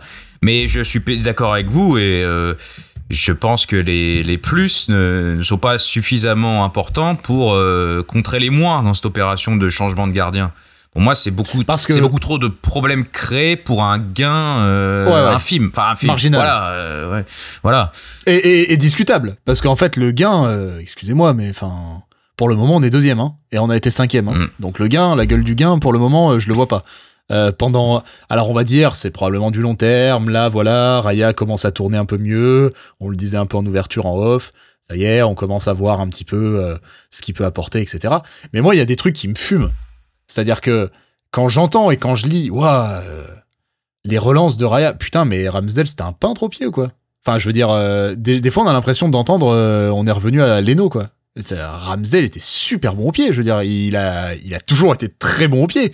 Et euh, la, de- le dernier match qu'il fait, c'est le- sur le dernier match qu'il fait, qu'il fait une super ouverture dans la course pour, euh, bah, c'est pas pour En, Havertz, d'ailleurs. en FA Cup, du coup, contre Ouais, en euh, coupe. Liverpool. Euh, une, une passe incroyable. Euh, et en fait, ce qui gave, et moi, ce qui me, ce qui me, vraiment, ce qui me colle euh, vraiment la, la chialance, c'est qu'il y a un double standard. C'est que là, il y a eu un double standard sur simplement quelque chose de très subjectif, à savoir ce dont on parlait. Arteta estime que Raya est meilleur. Et à partir de là, il y a eu un double standard. Il est arrivé avec son discours d'abord de euh, il y a pas de problème, moi j'ai envie de révolutionner le truc. Euh, le gardien, c'est un poste comme les autres. Ça, c'est déjà une connerie, mais admettons. Euh, les gardiens, c'est un poste comme les autres. On devrait pouvoir changer comme on veut. Il y a des erreurs, je tourne, je fais tourner, voilà. Ça, ça n'est pas arrivé. C'est arrivé dans un seul sens. Donc ça, c'était argument fallacieux déjà, juste pour justifier de, euh, pouvoir faire passer Raya devant. Et ce qui se passe derrière, même quand on réfléchit entre nous à se dire, ouais, voilà, Ramsdale, il y a eu des zones l'année dernière où il y a ci qui allait pas, il y a ça, les sautes de concentration, etc. Je veux dire, à ce moment-là, qu'est-ce qui se passe sur le début de saison de David Raya? Où il a enchaîné les cagades, où il, en, où, il a envoyé des saucisses en tribune. euh, dont certaines quand même bien, bien, bien problématiques Ah bah, des. Champions et tout. Enfin, je veux dire ça, le match contre Luton, où il, où il y en a deux qui sont pour lui sur les, sur les trois, Tout à fait. trois buts qu'on encaisse. Euh, moi, il n'y a pas de problème pour une mise en concurrence, si tu veux. C'est, c'est, je peux entendre une mise en concurrence. Je peux entendre le côté, on va chercher le plus haut niveau. Le plus haut niveau, c'est la concurrence, l'exigence, le truc. Ok. Mais en fait, il faut être fair, en fait. Et il faut être juste. Et il faut pas avoir un agenda. Si t'as un agenda qui consiste à dire, en fait, moi, de toute façon, quoi qu'il advienne, c'est ce gardien-là qui sera premier. Bon, bah, en fait, euh, ne va pas euh, essayer de coller des arguments à la merde autour du ventre. Et moi, ce qui me dérange encore plus pour finir autour de tout ça, c'est pourquoi on fait, pourquoi on prolonge Ramsdale, en fait. Ouais. Parce que là, il y a, il y a un truc humain qui est dégueulasse. Mais ce qui, ce qui, ce Au qui, niveau de la gestion humaine, Arteta, c'est pas non plus. euh, Et, et ça, on, Ouais. et, et on va y venir. Et, on va y et ce, venir. qui, ce que tu viens de dire là euh, corrobore la thèse de, de John pour moi, c'est qu'il y a eu une opportunité. Et... Ouais. Mais, en fait, ce que je trouve euh, encore plus dingue et, et- et embêtant dans cette histoire, c'est que euh, Ra- euh, comment Raya n'y peut rien en fait. Il a rien fait lui dans l'absolu. C'est que peut-être qu'il vient d'ailleurs, on lui dit quand tu signes, bah tu vas être premier. Peut-être que Ramsdale n'en sait rien. Il sait très bien qu'il a renversé entre guillemets le, le chouchou, le numéro un qui est adoré par tous les fans. Et tu le sens que ça lui met une pression Ah en bah, tu plus. sens qu'il est Ça lui tremblant, met une pression en plus. sûr. Il sait qu'il a foutu le bordel d'une certaine manière. Hein, euh. Oui, puis lui, Indirectement, tu on peux sent pas, que tu ce peux soit pas lui au faute. vouloir d'avoir accepté. quoi. Voilà. Je veux dire, euh, l'année, quand tu vois la saison qu'on fait l'année dernière, on lui dit bah tiens, tu, Ouais. tu veux être le numéro 1 Arsenal. euh, C'est ça. Moi, je pense que ça fout le bordel pour tout le monde, en fait, cette histoire. Et surtout pour lui, euh, qui, voilà, tu sens qu'il est pas, il a la main tremblante. euh, et je sais pas, ça doit, ça doit le gêner, euh, lui aussi, d'avoir, euh, bah, une espèce. Tu vois ce qui s'est pas. Pardon, non, d'avoir fait une espèce de putsch de gardien, quoi, en, en- en clair. En Ah gros, c'est ça. quand, quand tu vois ce qui s'est passé au dernier match que Ramsdale a joué, euh, c'était aberrant à tous les niveaux. C'est-à-dire que. euh, alors, c'est le dernier ou c'est Ah, il a l'avant-dernier dû rejouer, ouais. Ouais, ça doit être l'avant-dernier qu'il a joué où, où ça s'était très mal passé, où lui-même était euh, hyper tremblant, où il avait enchaîné les. Mais bon, sans surprise quoi. Euh, T'as un mec que t'alignes jamais, tu l'as, tu l'as, tu l'as supprimé de son poste. Moi, je pense que le mec doit être en dépression en fait. Hein. Euh, tu, tu l'as enlevé de son Très poste. et- probablement. En plus, je crois Voilà. qu'il est devenu papa à peu près au même moment, donc Oui, oui, voilà. pas le, et le et- moment le a- plus tranquille de ta vie, quoi. Et c'est à, à ça- à ce match-là où à la fin toute l'équipe vient autour de lui et vient le féliciter de son match, etc. Alors que ce qui se passe en miroir, c'est Arteta qui lui lui met une accolade toute basique, mais euh, euh, par contre va mettre un très gros câlin à Raya au prochain match et surtout en conférence de presse, il y a ce truc dont on a nous on a longtemps parlé entre nous, cette conférence de presse absolument lunaire d'Arteta où on lui demande deux fois, mais Ramsdale du coup vous en êtes content? Toute l'équipe, je suis content. Je suis content de toute l'équipe. Je suis content de tout le monde. Mais les Ramsdale, Ramsdale, euh, ouais, ouais, vraiment tout le monde, super prestation. Et le mec refuse de dire Claro son nom. Alors évidemment, ça nous, ça nous est venu, euh, évidemment, tout le monde se dit, il y a eu, y a eu un truc, en fait. C'est, pas possible. Tu peux pas juste euh, blacklister autant un mec qui était ton gardien numéro un sur la base d'une petite différence marginale de performance. C'est, je sais pas, j'espère quelque part qu'il nous manque Que- une que clé. c'est ça. Ouais, ouais, non, mais franchement, j'espère qu'il nous manque une clé de lecture. Mais ouais, Euh, forcément, je pense qu'il y a. Il nous manque Un des. événement. Mais, euh, sou- mais là, j'ai un truc qui me revient du début de saison. Vous vous souvenez de. On en avait parlé lors du dernier podcast. Cette conf de presse absolument extraordinaire où Arteta, alors avec le recul, se fout complètement de la gueule du monde, mais développe la théorie du on peut avoir deux numéros 1, les faire, Ah bah, les, faire, oui, les oui. faire tourner, et même pendant le même match, et il te sort. C'est ce que je te disais tout à l'heure. ouais, il te. Ouais, ouais. Ah, eh, J'avais pas compris que tu Argument- faisais pas argument ça. non, non, pardon, j'ai fait, j'ai, fait un raccourci de ce, ah truc-là. Mais vas-y, vas-y. il explique que l'année dernière, euh, il y a des matchs où il a pas osé changer de gardien et qu'à la fin Arsenal a fait match nul ou quoi et qu'il s'en est voulu. Enfin, du Arteta extraordinaire, quoi. C'est euh, et au final, il a jamais fait ça. Il a jamais fait ça. C'était dès le jour où Raya est devenu numéro 1, il va le rester euh, c'est, hein. c'est ce que je te disais en parlant des doubles standards et des arguments fallacieux. C'était, c'était, c'était fake. En fait, c'était, c'était juste Ouais, complètement fake. Tu faisais référence Non, aussi à non, ça. pardon, mais- c'est, moi qui me suis mal exprimé probablement. Mais, mais je pense qu'il y a. Là, on touche aussi à une, des, à une des problématiques de la communication du football qui est 200% langue de bois tout le temps. Parce qu'il faut protéger l'intégrité du vestiaire, parce qu'il faut surtout pas froisser un tel et un tel, parce que euh, il y a des trucs businessment, business-wise, euh, tu peux pas, tu peux pas les dire, etc. Et que t'es obligé de lire dans les mares de, dans café, dans les, euh, dans les citations des entraîneurs pour deviner ce qu'ils ont vraiment en tête, etc. On saura, on saura probablement jamais ce qui s'est passé avec Ramsdale, tu vois.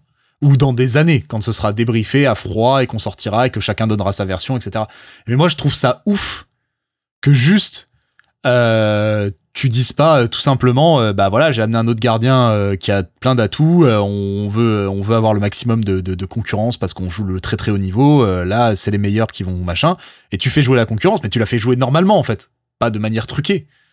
Voilà, c'est. Oui, C'est ah, et, donc pour ça nous fait un, un très bon. Ouais, vas-y, vas-y. Non, non, j'allais dire que euh, à des à des degrés euh, moins importants et euh, et on, on en parlait tout à l'heure, ce double standard ou au moins cette euh, perception un peu différente entre les joueurs, et c'est valable pour d'autres joueurs. Je veux dire, il y a des joueurs ils Mais n'ont- ils jamais droit de jouer. Il y en a, il y en a, ils passent leur vie à jouer. Enfin, putain, 3-1. C'est ce que j'allais dire. J'allais dire, je vais m'emparer du truc de John et bon, maintenant de la tienne, de ta réplique, pour dire euh, sur le côté euh, humain et les limites humaines d'Arteta, euh, pour attaquer sur d'autres doses, parce qu'en fait, comme tu le dis, ce problème-là, on l'a ailleurs. Et je pense qu'il y a un je nom vois très parti- bien à qui, à qui vous allez faire allusion. Bah, euh, oui. Vas-y, euh, John, mets, mets- mets une pièce sur, sur le nom dont on va parler, mais j'imagine Ah ouais, que tu... je pense qu'on parle du petit Émile, qu'on aimerait bien. bien sûr. Qu'à peu près bah, tout fan d'Arsenal a envie de revoir dans l'effectif parce que sa connexion avec Saka, parce que joueur de l'académie, parce que. Enfin. Bah, parce que juste, il nous a porté pendant un an et demi, euh, pendant qu'on était nuls. Et qu'il a lui-même probablement sauvé la place d'Arteta à un moment. Ah ouais, ouais. Et, et, et là, il y a... Pareil, il y a une question. Qu'est-ce qui se passe avec Emile Smith-Rowe? Euh, et, et, et s'il se passe quelque chose de sérieux, s'il y a, parce que visiblement, il y a des points d'interrogation autour de sa forme physique, de machin, la putain de communication dans le football professionnel, quoi. qu'est-ce que tu te retrouves encore à balancer des mythos? Ouais. Comment ça se fait que tu que, que comment ça se fait qu'un mec comme ça quand t'as un, un espèce de maelstrom, t'as un trou noir au poste de 8 gauche, que t'as ce mec-là, que tout le monde, ça crève les yeux de tout le monde. Tout le monde dit, mais essaye-le au moins! Juste essaye! Qu'est-ce que Oui, ça te puis- coûte? Essaye-le. Puis, puis je pense que humblement on se dit que Sino, on le voit, bah, Mais voilà. Arteta le voit aussi. Non mais tu te dis attends mais attends attends attends. Nous on est juste cons on est des pimpins on regarde les matchs de loin. Le mec euh, l'autre euh, cerveau football gros cerveau il doit le savoir. Donc qu'est-ce qui fait que qu'est-ce qui fait que qu'est-ce qui fait qu'un mec reste mais c'est quoi les trois dernières je crois que ces trois dernières ces trois derniers matchs euh, sous le maillot d'Arsenal c'était sur trois années civiles différentes. Titulaire ouais, en première ligue. Ouais. ouais titulaire est-ce qu'on se rend bien compte Mais, est- euh, c'est lunaire. mais euh, je- alors il a été extrêmement élogieux. euh, il est souvent élogieux envers Smith Rowe, particulièrement depuis euh, la nouvelle année là, depuis qu'il est revenu de blessure. J'ai l'impression. Euh, je pense et euh, j'ai eu du pif pour euh, pour des conneries comme Raya. Mais je- sans dire qu'il sera titulaire à tous les matchs, mais je le vois avoir un rôle beaucoup plus important sur la deuxième partie de saison. Parce qu'il y a une espèce de jeu de domino, là, j'ai l'impression, où Averts euh, 8, euh, ça va être très limité, j'espère en tout cas, que Trossard a été Ouais. testé et qu'il est nul en 8. Il n'y a pas, ouais, ça par contre on s'est Il y a gouré pas de on pensait il que y a- ça serait une bonne il option n'y a pas de euh, recrue. Il n'y a pas eu de recrue. Contre les gros, je pense que la formule Jorginho, Rice, Odegaard, elle est excellente pour moi. Donc, il y a, ça te Bah, laisse un certain nombre de hier, euh, matchs. Je veux bien voir ça toutes les semaines, Ouais. hein, pas de souci. Donc je pense que ça te laisse du temps de jeu. Il y a la Ligue des Champions. Je sais pas s'il sera titulaire, euh, mais je pense qu'il va beaucoup plus jouer qu'en première partie de saison. Et même, il y a une question de, de nombre au bout d'un moment. C'est-à-dire qu'il faut faire tourner un peu quand Oui, même, parce oui, que sinon, on va y avoir sûr. des blessures, des suspendus, euh, des trucs. Je pense que. Parce que- Et là, honnêtement, euh, je trouve que. Oui, là où j'ai eu cette espèce de. Peut-être pas parler de déclic euh, révolutionnaire, mais où il a parlé l'autre fois, il a dit un truc du genre cette fois, euh, j'ai senti une différence, tu vois. C'était pas genre il est bien revenu de sa blessure, euh, il va, tout va bien. C'était cette fois j'ai senti quelque chose de différent. Il a dit un truc comme ça. Mais ce qui, ce qui m'a mis très mal à l'aise, c'est que j'ai vraiment senti ça presque comme un, un taquet, un petit peu. Peut-être, ouais. En mode, euh, t'as t'as pas été sérieux les autres fois. Enfin, Bah, t'as un truc comme ça, hein. J'ai plus la Tu- tournure tu- exacte, mais il y a quelque chose qui m'a fait tiquer, je me souviens. les, les, les précédents, il avait laissé entendre un truc comme ça, qu'il attendait plus, machin, blablabla. Et, et, et, et on en revient à, à ce qu'on se disait un peu en off entre nous euh, auparavant. à, euh, les lacunes, moi je pense qui qui sont des lacunes, je pense, euh, humaines d'Arteta, jeune coach quand même, il faut le dire. euh, et et euh, ça pose des questions sur son degré d'exigence, sur ce que t'attends des mecs. Euh, on a dit Emile Smith-Rowe, mais quand on parlait tout à l'heure, je pense que Jérém notamment pensait à, aussi à Rice Nelson, Mhm. euh, qui visiblement n'avait pas le droit de jouer. Il est puni. Non. Et puis, on l'a alors on l'a que- vu euh, furtivement hier, du coup, un petit Voilà. peu.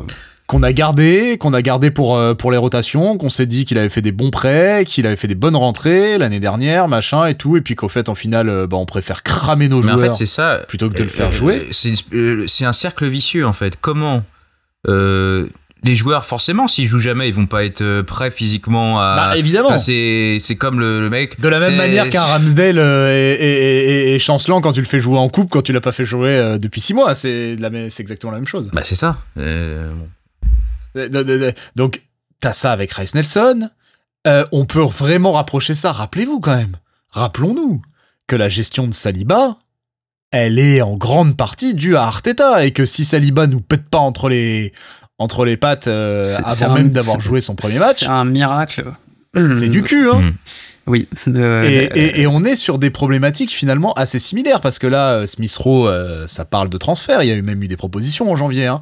On est loin d'être sorti de l'ornière euh, avec avec son dossier à lui. On n'est pas du tout à l'abri de le voir Il y, a, partir. il y a quoi Il y a Chelsea, West Ham, je crois, qui euh, sont positionnés, il me semble. Ouais, Ou, euh, West Ham surtout, moi j'ai entendu. Et à l'étranger aussi. euh, J'avais vu un truc sur la Lazio. euh, Enfin, je sais pas quelle Bah, surtout ça. que l'Italie, l'Espagne, ça lui irait bien hein, sur le principe. Bah, Donc, bien euh, sûr.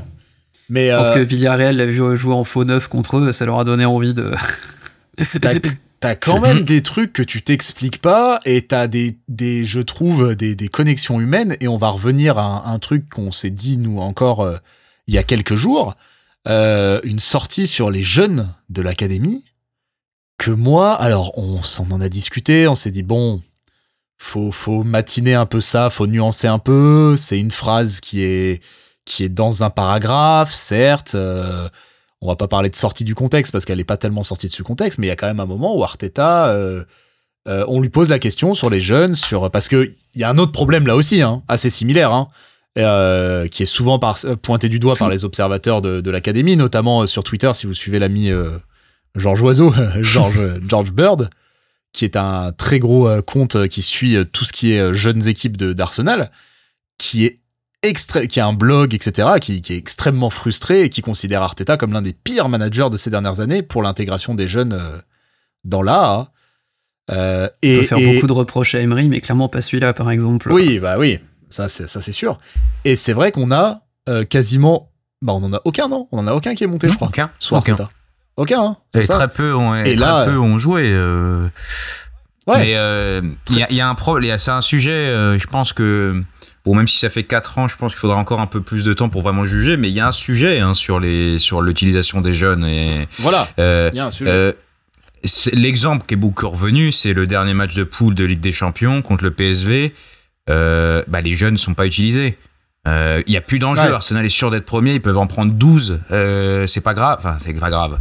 Dans l'esprit d'Arteta, visiblement, c'est grave. Mais euh, des matchs comme ça, des matchs où de... Moi je m'attendais à voir la baie, hein, bah ouais, hein, mais, franchement, mais de coup, j'étais même chaud pour regarder le match. Sans déconner, Cédric était titulaire. Enfin, sérieux, il a, il a, il a aucun avenir. Autant, autant. mais en plus, il y a le, le, Putain, le petit. Ça, c'est un crachat à la gueule. Qui est plus petit, petit, mais il y a Walters dont tout le monde parle. Il a fait le banc à chaque fois, qui est arrière latéral. Enfin, je sais pas, euh, tente-le au bout d'un moment. Euh. Alors, il y a... Bah, D'autant que euh, en, en, du coup, il y a peut-être des places à prendre dans la rotation. Ah bah oui, quoi, oui, donc, oui, euh, oui, ça peut valoir le coup de, de, le tenter. T'avais, t'avais, bah, t'avais Lino Souza là, qui est parti à Aston Villa, qui est lui arrière gauche.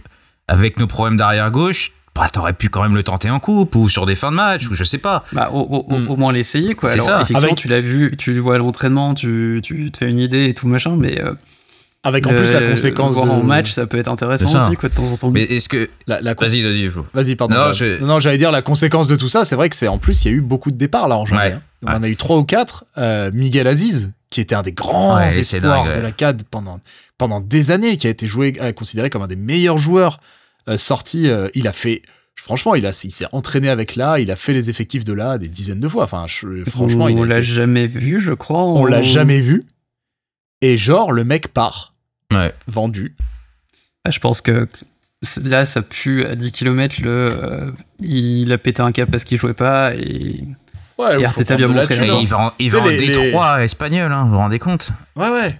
Est-ce que ça, ça veut pas dire aussi quelque chose? Je sais pas. Si tu, quand tu vas en Détroit espagnol. Au niveau de l'académie, c'est possible. Hein, c'est tout à le truc, c'est que la déclat d'Arteta, que j'ai fini par pas citer tout à l'heure, c'était ça. Dans la conférence de presse il y a deux jours, on lui, on lui pose la question d'un peu de la profondeur d'effectif et de la de, de l'apport des jeunes et de l'intégration des jeunes, et il a cette phrase qui est que euh, pour lui, euh, le niveau n'est pas là.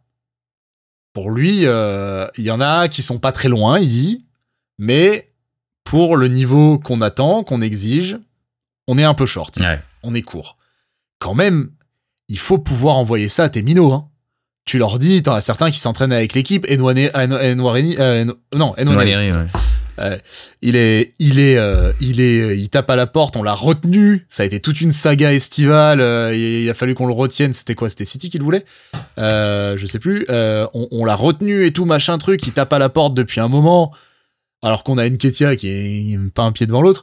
Euh... Non mais Noaneri c'est un sketch en plus parce que il le fait rentrer l'année dernière. il a, il casse un record. Il a 15 ans et quelques le truc. Mais ouais, enfin à part une symbolique, euh, bon voilà, quel est l'intérêt à ce moment-là de faire rentrer un jeune pour qu'il derrière il n'a plus jamais joué? Enfin, tu tu ouais. tu vas pas me faire croire que Arteta ça l'intéresse de battre le record de précocité. Il en a rien à secouer. Enfin, il est pas là pour ça. Il ah, s'en fout sûr. complètement. Mais est-ce que sur alors admettons sa théorie euh, il sait mieux que nous à mon avis au niveau des joueurs. Hein, euh, ouais, ça, on le concède à chaque fois, on le répète mais, à chaque euh, fois. Hein, mais... Si est-ce que Georges euh, le mec qui suit dont tu parlais, ce qu'il explique aussi. Ouais c'est que à ce moment-là, pourquoi si soit eux sont pas assez bons ou alors le niveau U21 n'est pas assez bon pour que les jeunes se développent, ce, que, ce qui est possible, qui n'a rien à voir avec le foot professionnel. Mmh, mmh. Pourquoi ces joueurs ne sont pas davantage prêtés et plutôt en, dans leur phase de développement Et euh, l'autre fois, quelqu'un prenait l'exemple de Bradley, donc arrière droit de Liverpool qui a remplacé Trent euh, pendant sa blessure. Et qui s'est pris un grand pont de sa mère par mais, Trossard. mais il, Incroyable. il a fait un, un très bon intérim, Bradley. euh, et l'autre fois, il fait un match où il Oui, de, oui, de- pareil, de passe. Enfin bref, voilà. Je troll, mais Et. En fait, tu regardes, bah, l'année dernière, en fait, ils l'ont prêté euh, en Ligue 1 ou je sais pas quoi. En gros, le mec, il a eu un an, un an et demi à s'aguerrir. euh, même pas tu vas en Ligue 1, en Championship ou peu importe, mais tu joues contre des adultes, tu joues contre des grands. Euh, T'apprends la vraie Ouais. truc. Et cette saison, bah, Klopp l'intègre dans le, dans le groupe pro et il joue, il joue titulaire des matchs contre des grosses équipes. Et je pense qu'il y a, il y a Oui, tout un modèle de développement de joueurs. je sais pas, je suis pas Alors que je spécialiste. parierais mais- pas que je parie pas qu'Arteta va mettre Patino dès son retour de prêt. J'ai un petit doute sur la question, tu vois. Bah, tu vois, Ouais, c'est vrai, Patino, voilà. Ouais, Je ouais. veux dire, il y a des choses quand même, il y a des mecs qui ont pas. euh, derrière euh, Saka Patino, et tous les Smith échos qu'on euh, en a eu, notamment par euh, Georges Oiseau, euh, c'était quand même plutôt très très positif euh, sur. euh, En tout en cas, plus, c'est un style de joueur qui a l'air d'être très Arteta compatible, quoi. Donc je c'est des pas. mecs, c'est des mecs qu'ils confirment ou pas, c'est quand même des mecs qui méritent leur chance, je veux dire, à un moment ou à un autre, qui méritent qu'on les voit, qui méritent de jouer au moins un match en pro, tu vois. Euh, c'est des mecs qui ont suffisamment percé en U23 et tout.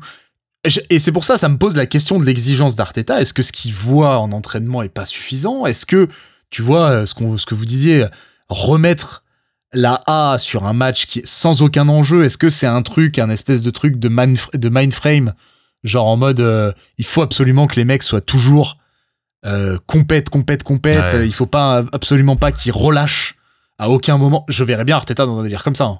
À 100%. Ouais, ouais, je suis d'accord. Euh, je, je, je sais, je sais pas, je, je capte pas, mais en tout cas, humainement, s'il y a bien un truc qu'on peut reprocher à Arteta, euh, euh, je trouve que c'est humain. Et moi, j'avoue, je, on se l'est dit plusieurs fois, cette saison, ma relation à Arteta s'est ébréchée. C'est vraiment ébréché. C'était pour moi, c'était, euh, c'était euh, le- coach, tu vois. C'était ça y est. On avait enfin compris qu'il fallait faire revenir un mec de chez nous l'héritier avec un grand H, tout à fait. Ouais, qui comprenait le club, qui comprenait, tu vois, sa première interview, je m'en rappellerai probablement toujours, quand il dit, moi, ce que je veux, c'est avoir le ballon, c'est jouer dans la surface, c'est jouer dans la moitié adverse, c'est la possession, c'est machin, c'est euh, faire le show quand, euh, quand je propose un match de foot, c'est c'est du spectacle et tout machin. Je dis, ah, ah, ah, ah. c'était enfin, ça y est, on a été compris, quoi, on a été entendu. Et c'était, et c'était trop bien, tout ce qu'il propose, je veux dire, tactiquement, machin, il y a des idées de la... Mais, Bah, Granit Xhaka, hein, je pense que ce sera son, son achievement ultime. Non, mais bi- bien sûr. Mais, mais là, cette saison, il y a une tâche sur le contrat. Moi, il y a une grosse tâche sur le contrat. Et quand je pense à Arteta, j'ai plus ce, cette espèce d'admiration univoque de ce mec euh, qui, qui, qui avait pour moi euh, réussi tellement de choses, machin. Euh, c'est toujours le cas, hein, je dis pas. Mais, euh, mais quand je pense à lui, euh, j'ai un. Ah, il y a une ombre, tu vois. Il y a une ombre au-dessus, maintenant. Il y a un truc de ce mec qui, parfois, par excès, peut être un connard, en fait. Ah, Et- Clairement, dans le, le management, euh, oui, c'est. Voilà. t'as- pas envie d'avoir affaire à lui, hein, clairement.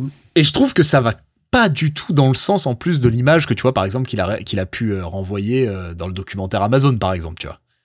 Ou au contraire, c'était un mec très. euh, Un peu, un peu fou, un peu zinzin, ouais, un, un, petit peu, peu. un, peu, hein. un peu progressiste quand même dans ses idées, tu vois. Euh, il dit qu'il aime ses joueurs, euh, il veut essayer de leur faire passer quelque chose. Le coup de l'ampoule, c'est de la com à 200%. Mais je veux dire, t'as as un mec qui est, qui est pas euh, froid, tu vois. Qui est pas, euh, comment ils disaient les Anglais quand ils ont parlé de Ramsdale, euh, ruthless, Hmm. sans, sans pitié, quoi. C'est pas l'image qui était Mais renvoyée. est-ce qu'il n'y a pas un. Je sais pas. Est-ce qu'il n'y a pas un. Comment on dit euh, le, le- le problème d'immédiat- d'immédiateté de, On se souvient que de. Tu vois, il a quand même fait des choses assez. euh, je pense que c'est toujours la même personne que celui qui a repris le club. Euh, Qu'est-ce qu'a fait Bah, que. C'est la même personne que celui qui a mis 3 ans à intégrer Saliba. Ouais, ouais, ouais, ouais, mais Ouais, voilà. je sais pas. Alors que Saliba, nous, on l'a vu jouer en Ligue C'est 1, un, per- contrairement aux Anglais. c'est un personnage, c'est très. Très ambivalent quand même. euh, très. Ouais, ouais, il- très il est ambivalent. dur à lire, quoi, comme mec. Euh, je pense Ah, qu'il est extrêmement différent de Pep. Vraiment, euh, c'est pas du tout les mêmes, je trouve. Mais. euh, ouais, je sais pas. euh, Bah, contrairement à Pep, il a un côté vraiment hyper, hyper chaud, hyper sanguin, du coup, que tu peux voir un peu quand tu vois sur le bord de la touche. euh, ouais. tu as l'impression de voir un lion en cage euh, qui a pas été nourri depuis 6 mois euh, dans, dans, dans les fins de match et tout. Et en même temps, ouais, il peut te prendre des décisions ou genre te- t'écarter un gars pendant 6 mois euh, sans jamais donner la raison. euh, c'est Ouais, c'est Ça, très, c'est très le étonnant. truc, c'est que c'est- cette pratique-là, elle s'est faite auparavant pour des mecs qui le méritaient peut-être plus, mais, mais euh, toute la clique aux îles, euh, elle a fait les frais de, de, ce genre de traitement. Hein. Donc, euh, oui, euh, mais il y avait aussi peut-être un petit peu euh, un historique aussi pour la clique. Ouais, ouais, non, c'était. En plus, il a connu comme joueur Arteta, donc. Ah, non, mais c'était justifié. Mais, mais voilà. En tout cas, voilà, je cette année est aussi empreinte de d'un d'un truc comme ça avec Arteta qui qui voilà on, on voit l'ombre du mec en fait le revers de la médaille on voit le l'autre côté de la figure qu'on admirait beaucoup jusque là tout cas pour moi. Et voilà. Mais pour revenir un peu au foot, enfin au cœur du foot en tout cas, euh, ça c'était un peu la, on a un peu détaillé la, tout ce sur quoi on était parti, sur la situation de base entre guillemets.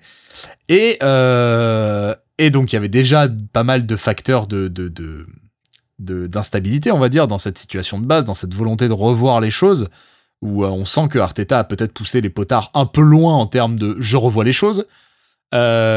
Mais en plus, il y a pas mal d'éléments qui ont fait dérailler un peu le plan. Et ça, c'est euh, ce qu'on ce qu'on devine, ne serait-ce que maintenant. Euh, les amis, euh, notamment bah, l'impact des blessures hmm. déjà, comparé à l'année dernière. S'il y a bien quelque chose qui change, c'est ça. Il y a toujours les mêmes joueurs. Hein. Toujours les mêmes joueurs. Il y a toujours les C'est vrai qu'il bah, mais après, il y en a. Il n'y a pas de variété dans la blessure. Du coup. ouais, mais tu vois, même Tobiyasu, Jesus, enfin, ils ont un abonnement aussi. Zinchenko, c'est toujours les mêmes. Partait. Et c'est toujours des titulaires. Donc euh, après tu me diras ici il joue ah, plus, il... y a plus de chances de se blesser, mais même parfois c'est des blessures à l'entraînement ou des choses comme ça, euh, des récurrences. Euh, il y a un certain. Smith a... on sait pas trop dans quelle hmm. mesure ça a été une blessure ou pas. J'ai l'impression qu'il y a un certain nombre de joueurs dans cette équipe qui ont une récurrence, enfin une proportion à se blesser plus importante que euh, bah, Arteta a une part de responsabilité dans le sens où son absence quasi totale de turnover, notamment, bah, comme on l'a dit, pour le sixième match euh, où tu es déjà qualifié en Ligue des Champions, tu ne fais même pas tourner à ce moment-là. Donc, euh, bah, forcément, oui, à un moment donné, tu payes. Au bout d'un moment, tu vois que. Il y a encore deux semaines, Rice commençait sérieusement à tirer la langue et heureusement qu'on n'a pas beaucoup joué au mois de janvier. Là, on a, on a, on a un gros risque sur Rice, hein, on le sait tous. Hein. On le sait tous, on en est tous conscients, mais si Rice sur Jorginho aussi, un peu. C'est la fin des haricots. Et en plus, ça, c'est pour un problème de construction d'effectifs parce que même si tout le monde est apte, il y a personne pour. Euh, si, il y a Partey, mais c'est pas pareil. Enfin, on perd en. C'est pas. T'as mis apte et Partey dans la même phrase. Ouais, non, mais c'est ça. C'est vrai. c'est que. Fais, un petit peu gaffe. Je pense que. Disons que si. Euh, admettons que Rice est blessé et Partey apte et qu'il n'y a pas tous les problèmes de blessure euh, je suis pas trop serein sur un milieu euh, partait avert saut de garde niveau euh, solidité quoi. Euh, ouais. la blessure de Rice, ça te fait mal aussi parce qu'il y a personne, il y a pas de profil équivalent. Il mettrait Jorginho. Mais bon, Jorginho, vaut mieux pas que. il est sympa. Ah, il est sympa, Georges. Hein, pas que ça attaque trop fort. Voilà, ça. Petit genre, faut lui mettre un, faut lui mettre un déménageur à côté. Bah, tes, options, c'est ou Rice, euh, il faut. Tes options, c'est les plus vieux de l'effectif en plus, euh, que ce soit Partey, Elneny ou Jorginho. Donc euh, dans un poste qui est central. C'est vrai. J'avais avait... oublié l'ami, l'ami Mohamed, je l'avais complètement. Ouais, oh, bah lui aussi, je pense. Bon, il est partant il là. Hein, cet été, il est en pré-retraite, hein, très clairement. Cet été, ça y est, c'est rideau. Mais, mais on en parlait un peu cet été quand on a fini le mercato du fait qu'il y avait quand même des postes qui étaient courts, qu'on avait recruté plutôt juste, mais pas pas tellement en grande quantité quoi. Euh, et il y a eu déjà ce truc dont on commence à, prendre un peu la mesure. Apparemment, il y a pas mal d'observateurs qui parlent de l'importance que ça a eu, mais la blessure de Timber a apparemment euh, joué un rôle euh, beaucoup plus important que ce qu'on peut imaginer dans le début de saison difficile d'Arsenal, parce que apparemment. Parce que Zinchenko se pète peu après, en plus, si je me trompe pas. Ouais, bah il a plusieurs, il a plusieurs petites blessures, Zinchenko dans la foulée, ouais. Mais euh, est-ce qui permet le euh, retour de Tomiyasu euh, du Diable Vauvert?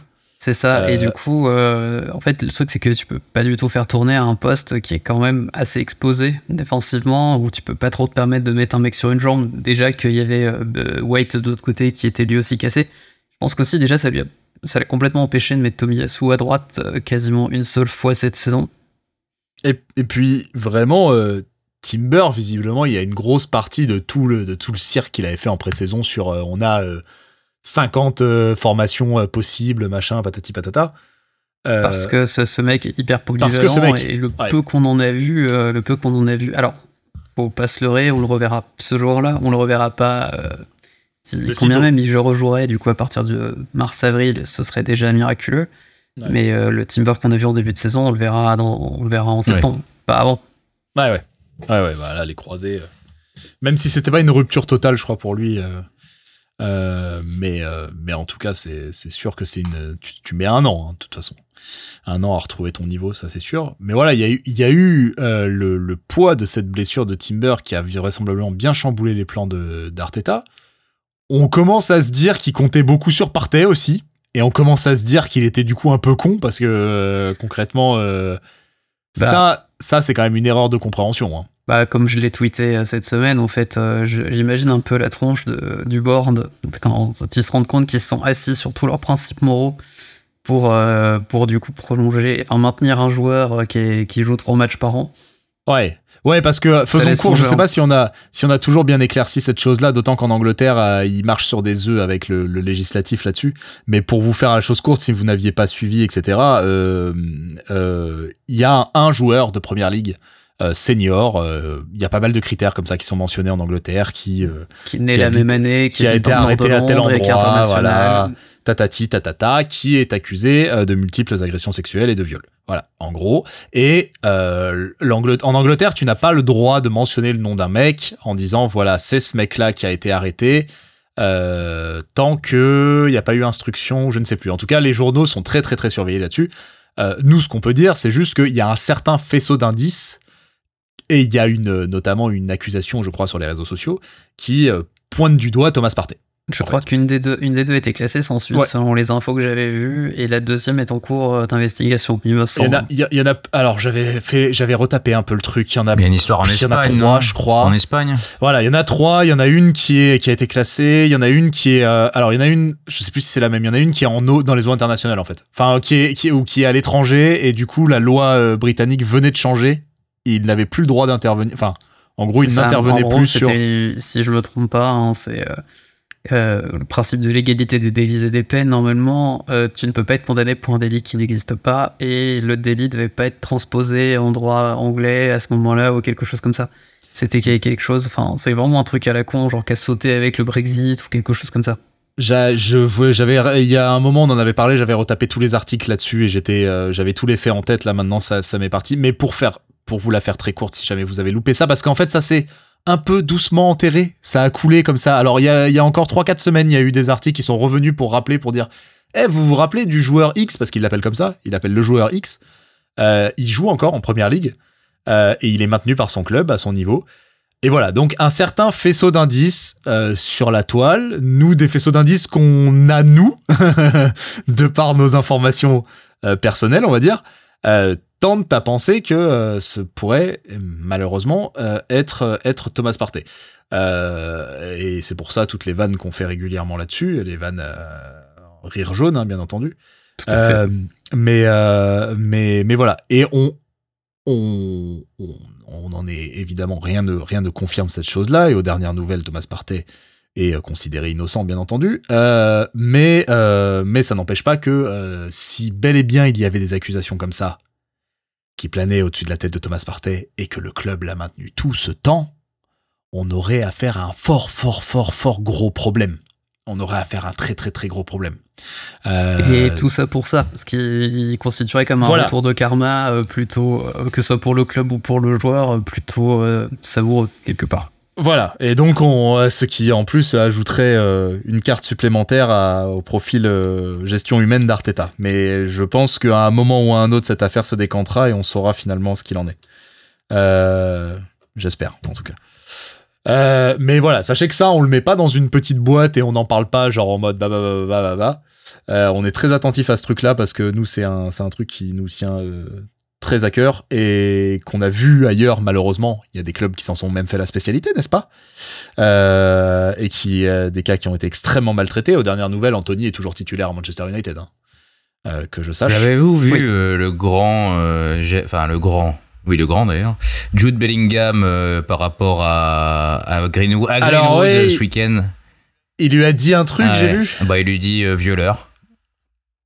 Eh bah, Enfin en gros il y a un duel et euh, Alors, je ne suis pas, ce sera jamais avéré parce que c'est de la lecture sur les lèvres. Donc, euh, Oui, oui, la Liga a Voilà. engagé un expert apparemment. Mais vu, en ouais. gros, il y a un duel ou je sais pas quoi, et ils disent ce que ce qu'on croit lire là, mais je suis pas expert de voilà. Euh, on croit lire ça en tout cas, mais D'accord. mais juste pour rappeler que Greenwood est, est titulaire à Retafe. Hmm. Après, écoute, il y a des gens qui pas lui reprocher de dire des vérités sur un terrain. Voilà. Tout à fait. voilà. Euh, donc voilà, donc tout ça pour dire, euh, on est un peu au courant de ces suspicions-là et on vous les transmet parce qu'elles sont importantes. Euh, elles nous semblent être importantes, même si elles sont, ce ne sont que des suspicions. Et, euh, et, et on les garde en tête. Bien entendu, on les met pas du tout de côté parce que c'est un joueur d'Arsenal. Ça nous ferait même extrêmement mal au cul que euh, que ça vienne à se confirmer. Hmm. Évidemment, Tout à fait. pour les victimes, bien entendu, avant toute chose, mais aussi parce que euh, c'est pas le genre de club, le genre de, de, de choses, euh, de personnes qu'on aimerait voir maintenues avec ce maillot-là, bien entendu. Euh, donc, donc voilà. Et donc pour revenir au foot, euh, au cœur du foot, euh, donc partait en plus qui euh, cette année, euh, si vraiment il y a eu en dehors de ces de ces histoires juridiques qui peuvent planer à, à, à l'extérieur, on n'en sait rien comment le club gère ça. Ouais. Euh, c'est l'histoire judiciaire, pardon, Euh, pas juridique. Mais euh, en plus d'un pur point de vue euh, football, là, on est affa- on a affaire à un mec qui a joué trois matchs, quoi. Euh, littéralement, c'est ça, je crois. Je crois que c'est ça. hein. Ouais, Il a joué les trois premiers. Arrière droit en plus. Ouais. Ah, Derrière un poste UBS, oui, voilà. Euh, il a, Euh, il a c'est- 5 bah, apparitions au total cette saison, 4 en première ligue. Ouais, Mais voilà, il on était revenu contre euh, c'est pas City où il joue un quart d'heure. Ouais, Et après, ouais, il y a un truc comme ça. Ouais, c'est ouais. ça, c'est City 15 minutes en, le- en octobre dernier. Et depuis. Superbe. Parce que, alors, transfert à marque, ils te mettent donc blessure à l'aine, puis c'est blessure à l'ischio. Donc ça dépend les jours. C'est. euh, Ouais, Oui, qu'on sait, on sait pas trop, c'est un peu flou quand même euh, Mais ce qui c'est un- entoure euh, ce joueur. mais c'est quand même un truc de ouf parce que c'est euh, le mec a été suivi euh, euh, en coupe euh, en coupe d'Afrique, je crois. Euh, Non, non, il est pas Non, allé, attends, c'était était où en- Non, en, en Ouais, match en préparatoire. En match Ouais. préparatoire. C'était l'année dernière, enfin, il y a, Ah, ouais, il y un truc comme ça, il était suivi pour les mettre les Ouais. qualifs pour la Coupe du Monde, je crois, ou un truc comme ça. Le mec est drivé de tous les côtés, il se reblesse. Apparemment, les mecs savent pas trop comment. euh, dès qu'ils doivent en parler, que ce soit Arsenal ou ailleurs, ils sont emmerdés parce qu'ils savent pas comment qualifier ça. Il a 31 ans, hein, 30 ans, 31 ans. Je, je crois que seul Abou Diaby pourrait, ré- pourrait résoudre cette Euh. Bah ouais, on, on est un peu sur cette époque d'Arsenal là où on avait euh, Diaby, Rosiski, euh, Ramsey, euh, euh, Wilshere. Ouais, voilà, ce genre de blessure infâme qu'on pensait avoir chassé complètement. Euh, et, et Partey, et du coup je me dis, euh, et on se dit entre nous, euh, si vraiment Arteta a compté avec Partey cette saison, il, là il a pas, il a pas lu, il a pas lu la pièce quoi. Il a pas, il a pas bien lu la pièce parce que parce qu'il me semblait assez clair après l'année dernière que Partey tu pouvais pas compter dessus sur le long terme quoi. Non, de, ne serait-ce que d'un point de vue strictement sportif, euh, là tu Oui, voilà. c'est pas possible quoi. Ouais ouais. C'est euh, tu l'as, enfin 50 millions la clause, euh, la clause libératoire pour même pas jouer la moitié des matchs maintenant, parce que c'était 60%, c'était le chiffre de l'année dernière hein, que t'as donné tout à l'heure. Oui là ça a dû baisser là. Là, je pense qu'on doit être à- il a dû jouer à peine 50% des matchs euh, possibles depuis que. Alors, quand t'es censé être le, le taulier du milieu de terrain, ça, ça pique Mais fort. c'est quoi. fini cet Parce- été, je pense que c'est. Ouais, je pense que ça Ouais ouais je pense aussi. Et mais je Bah, crois, a j'ai cru comprendre qu'on avait essayé de les- s'en les débarrasser en Saoudiens, Arabie ils sont Saoudite, chauds, mais que, Ouais ouais.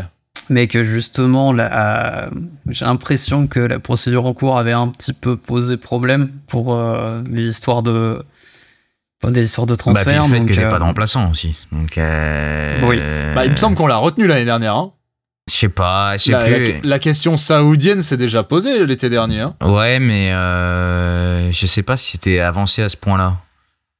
Ouais, après, à quel point, oui, c'est vrai, c'est vrai que c'est difficile à dire, mais ça avait bruissé, quoi, en tout cas. Ça, ça partait en Arabie Saoudite, ça avait été, la question s'était posée, quoi. Bah, s'ils peuvent nous faire un Bon, petit après, chèque. euh, hein. Là, bon, pour une fois, si ça pouvait aller dans l'autre Mm. sens.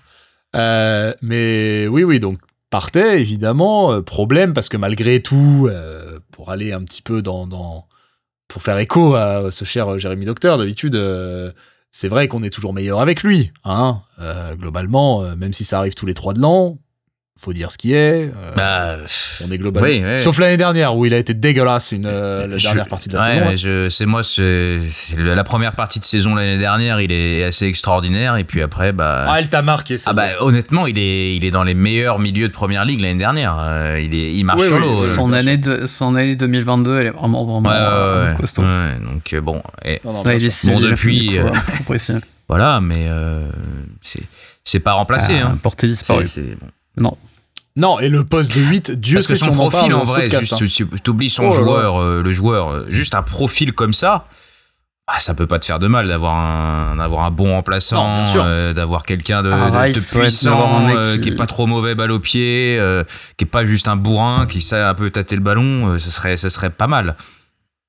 Bah oui, bien sûr. Manque de pause, ça vaut très cher ça, sur, le, ouais, ouais. sur le marché. Est-ce que justement ça court pas les rues Alors, on avait C'est- essayé du coup avec euh, Bellingham justement, mais euh, bon, on pouvait pas s'aligner vraiment sur le Real quoi.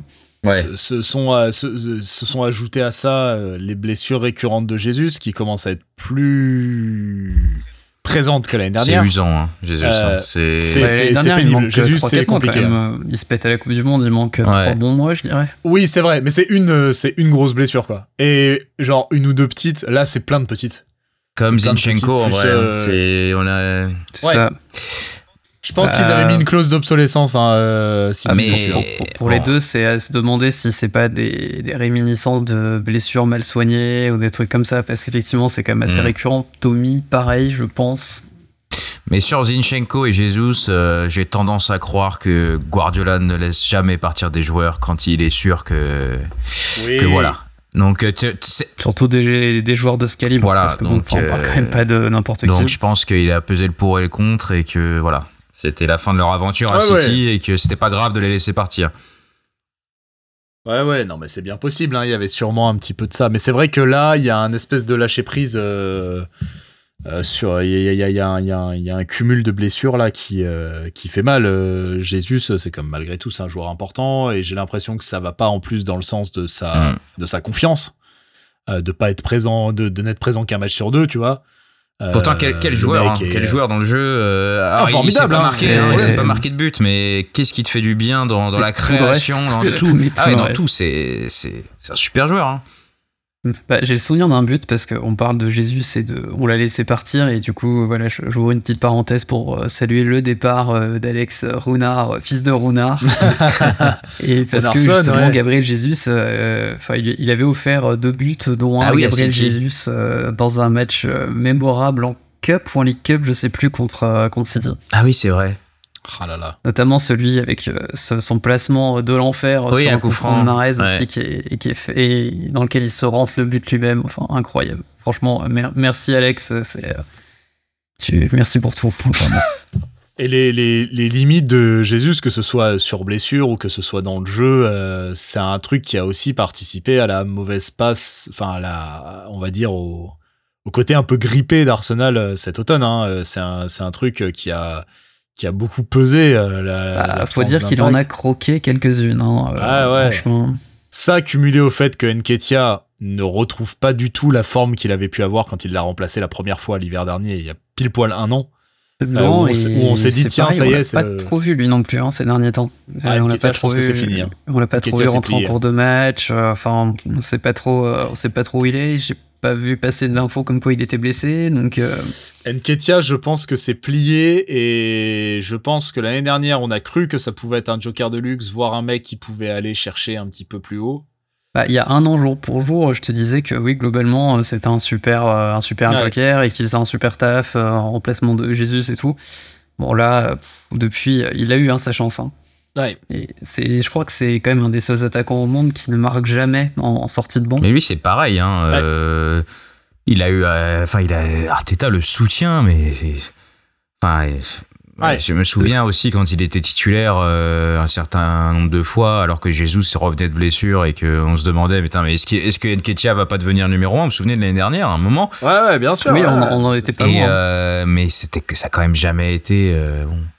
Et il y a, et ouais, il y a cette fameuse stat où il a pas marqué depuis, je sais pas, plus d'un an, euh, ou 40 matchs ou un truc comme ça quand il rentre, quand il sort du banc. À un moment- d'un moment, euh, bon, il y a des limites.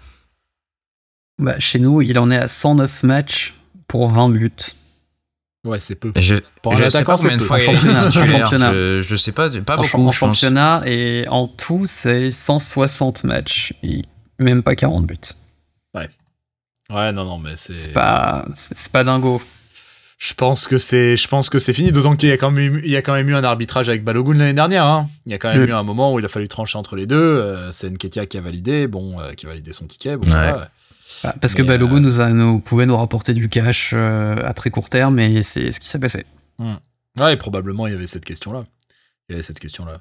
Mais voilà, au rayon des blessures, il y a aussi. Alors moi, j'étais plutôt content, vraiment content de voir euh, euh, cet automne. C'était un des rares points positifs, mais qui était dû à personne, si ce n'est lui. Mais le retour en grâce du, tac du, euh, de Tomiyasu, qui est pour moi un super joueur et qui malheureusement a pâti un peu, a baissé de pied l'année dernière, s'est retrouvé vraiment dans une dans une position psychologique pas terrible et je pense qu'il a pas mal souffert euh, de de d'avoir Bah, perdu J'ai sa l'impression qu'il a passé euh, la dernière année euh, écoulée à euh, revenir de blessure, quasiment. Ouais. Ouais, et, et voilà, j'allais le dire, à, à souffrir de très très longues blessures. Et là, de le voir revenir gauche, droite, machin, là où il faisait le taf, et d'être bon, et de voir euh, une bonne partie de la fanbase saluer ça, à quel point il est précieux en fait d'avoir un mec comme ça, j'étais super Mais d'ailleurs, ça parle de Oui, renouvellement que- là, hein, de contrat pour lui. Hein. Oui, Et ça parle fait. de renouvellement. Tout à fait. Et je pense qu'effectivement, il s'est mis la fanbase dans la poche parce que bah, on voit, on voit qu'il a l'air d'être très sérieux. Arteta a l'air de quand même plutôt l'encenser euh, justement par rapport à son professionnalisme. Et euh, peut-être qu'il va avoir une saison sans blessure. Hein. Allez savoir. Ah. En plus, il peut dépanner central hein, si jamais. euh, Rappelez-vous que l'été dernier, il est envisagé comme étant une vente possible. Ouais. hein. C'est pas euh, impossible de le vendre l'été dernier. hein. Pour dire s'il renouvelle là maintenant, en six mois, ce qui s'est passé hein, quand même. Mais euh, même pas six mois. Mais en tout cas, euh, ouais, ouais, euh, ça, ça aussi, on se retrouve dans un, dans un, un moment de, de, de l'automne où on se dit merde, Tomiyasu il est blessé. Putain, six mois avant, je pense que personne Ouais. n'aurait personne n'aurait misé là-dessus quoi. Personne n'aurait misé. Bon là, il va, il est, Et- il est, il est apte. Il est. Ça y est, c'est bon, il le revient Japon de- a été éliminé et, euh, et donc il va. faut dire que l'alternative, pas- faut dire que l'alternative c'était euh, Cédric Soares et On a évité ce missile. Ouais. On a évité ce missile de justesse. C'est ça. Mais bon, après, euh, aussi limité soit-il, euh, c'est pas interdit de le faire rentrer euh, pour une dernière demi-heure quand tu mènes 3-0 contre Nottingham Forest. tu vois, Oui, par exemple. ça Sachant que White a aucun suppléant depuis euh, un certain temps. Donc, Et justement euh, pour ouais, ça. ouais. Pour Ouais, ça, faire tourner. un euh, début Il y avait de 3-0 saison, à la mi-temps, tu pouvais le Dubaï, sortir. Dubaï- Bah, White Dubaï a fait du bien à, à White là. hein. compliqué un début de saison White. Toute la phase blond là. Ouais, c'est Ouh vrai. là là là là là là La là. période blonde. Ah, je sais pas pourquoi ça a coïncidé. mais Bah, alors, notez putain, que incroyable. Saka a fait Ah. sa teinture de 3 matchs, il a été infâme, il a enlevé le blond, il est revenu normal et il remarque depuis. Alors, On, on fera pas de blague sur les sportifs euh, espagnols et roumains et les teintures en blond. hein, mais, euh, non. Mais pour justement, dissimuler certaines choses. c'est bien qu'on parle, qu'on parle de Saka parce qu'il y a eu un autre facteur euh, euh, qui a compliqué euh, cette, euh, cet automne-là et ce début d'hiver. C'était euh, le, le euh, des, no- notre trio qui s'est arrêté de tourner, quoi.